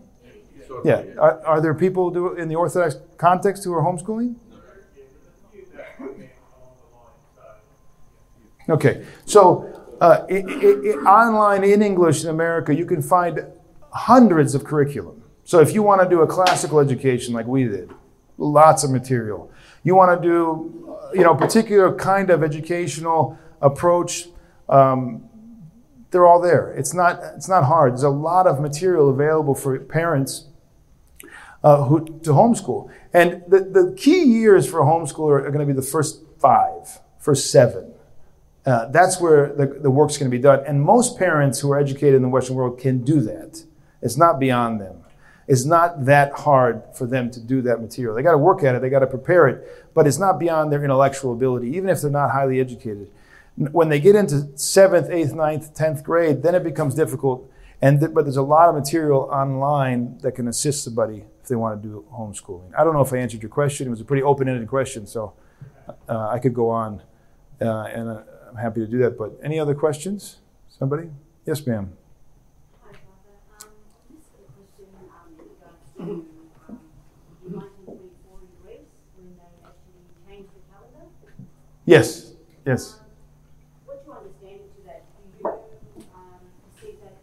Dogmatic issue? Yes. So the calendar change. Yeah. So how many how many people know what the calendar change was, or, or how many people don't? How many people don't know anything about the calendar change? Most people. Okay. Uh, two words about the calendar change, then I'll tell you what I think about it. Um, the calendar change was was in the context of a of a shift of the from the ecumenical patriarchate mainly f- um, from the early the late ni- 1800s to early 1920s there was a shift in its perspective and its understanding, and that happened um, even before 1920. 1920 was the famous encyclical that was written from ecumenical patriarchate to the so-called to the all the churches, uh, the churches of Christ everywhere, and and that encyclical established a different perspective in terms of ecclesiology. It, it, it proposed a, a- an ecclesiology which was not the Orthodox ecclesiology. It talked about heterodox churches being a part of the one church. Okay, so essentially a Protestant ecclesiology was present in that encyclical in 1920. But even before 1920, there were agreements being made with Protestant missionaries in Asia Minor saying that we're not going to missionize you and you don't missionize us. So already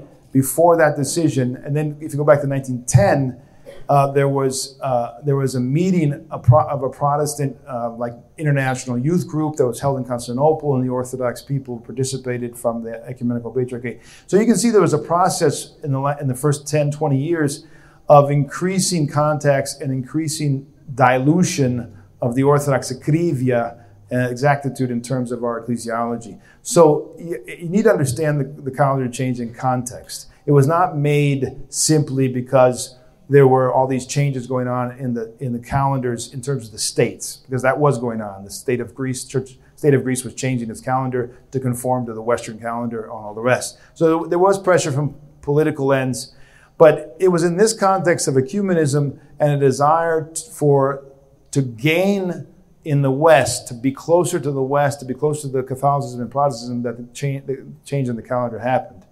Uh, so it was the main sin. We could go on for different things about the calendar, but the main sin was against conciliarity. The main sin was against the Orthodox ecclesiology. That decision, which brought in division of the local churches, was made without the consent of all the local churches. It was a decision that should have been made by the entire church. And this is the same problem we have today with Ukraine. You have the ecumenical patriarchate making a decision without the, cons- the uh, consent and the agreement of all the local churches. Again, bringing division in the church. So, methodologically, the calendar change was an error. Whether it was the calendar change or some other change, the way they go about, they were going about it was a sin against Orthodox conciliarity, syno, uh, syn, synodicotita, or uh, or uh, our ecclesiology. And that was the main problem. Now, the change scientifically and all the rest, you could also make a case that it was also problematic. And there were, there were decisions made by the ecumenical patriarchate itself 200, 300 years before that, which um, did, did not want to follow the West in its, in its change in the calendar. But the main problem was, was the conciliar change. The, the, the lack of conciliarity. Now, the change was made, it was made only by a few local churches. It was made initially by the Church of Russia, but then they went back. They repented of, that because they saw the division was coming to the credit of St. Tikhon. Uh, I love St. Tikhon's approach to this. It's exactly what should have happened in all the local churches. If you ever uh, want to know, you can find it online how he understood the change and why they went back to the old calendar. But um, I think at the same time, saying that, that this was a sin against the church and against the conciliarity of the church, the response over the next two decades in Greece by groups that then became the old calendar's jurisdiction was also mistaken. Methodologically, how they responded to that change was not in the patristic methodology. So it was a trap. I call it a trap that they fell into. Because the aim of the devil is not to change the calendar. That's not what he cares about. The aim of the devil is to divide the church, always. That's what he's trying to do right now in Ukraine. That's why it's very important that, that the local churches never accept this decision by the ecumenical patriarchate in Ukraine, because it will bring it will bring um, division in the church, very long lasting. So we're right now at a very crucial period, just like in the 1924 with the calendar change. We're at a very crucial period, depending on what the local churches do in reaction to this new innovation, which is really an ecclesiological error again on the part of the ecumenical patriarchate. It's very important what the local churches do. They have to resist going along with this. It will create another new division and it will be another demonic victory. So the response should have been that we that we we we circle the horses, we we double down, and we resist without creating a division because that was the aim. The aim was to to get rid of this this this unity of the Orthodox, create a division, and weaken the church. And then later on, he comes with the devil comes with even more provocative, uh, heretical actions with Athenagoras and the, the lifting of the anathemas, and more division. More division is brought. And so I, I think that it's, it's both and. I think there was an innovation, it was a sin against conciliarity, but the reaction should have been not further division, because we had division in terms of the calendar, and now we have division, and they're, they're, they're um, and of course, the old calendar's ecclesiology per se was to declare the mysteries of the new calendar as, as, as null and void, at, at least some of the old calendars. Again, not a patristic response. Until there was a conciliar decision, there should not have been pronouncements on grace. Until, until there was a conciliar decision, there should not have been a decision to uh, depart. The, the, the, the saints didn't do that. The saints did not fight heresy by dividing the church or by leaving the communion of the church. That's not my experience of the saints. Now, you can cease commemoration of a heretical bishop, but the canon does not justify you to cease communion of everyone who's in communion with a heretical bishop. There's nowhere that that's justified. Does that make sense? Yeah, so I'm actually with the calendar. Mm-hmm. Um, does that mean that the new calendar is classified as graceless? Because the old calendarists, for example, the Florinites were arguing with the Maccabites and that division that happened. No. They left the church because they wanted to remain old calendar, but they, that's when the division started.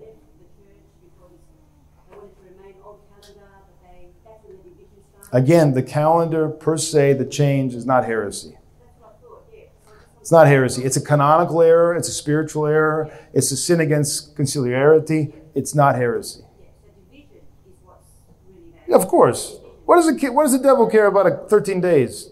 What does he care about 13 days? He wants to divide us. He divides and then he conquers. That's what he does again and again. That's what he's doing right now in the Ukraine. Right? And the saints on Mount Athos are on the old calendar. They're sticking to the old calendar because they don't want to innovate. And the new calendar is an innovation in the sense that it's not done conciliarly.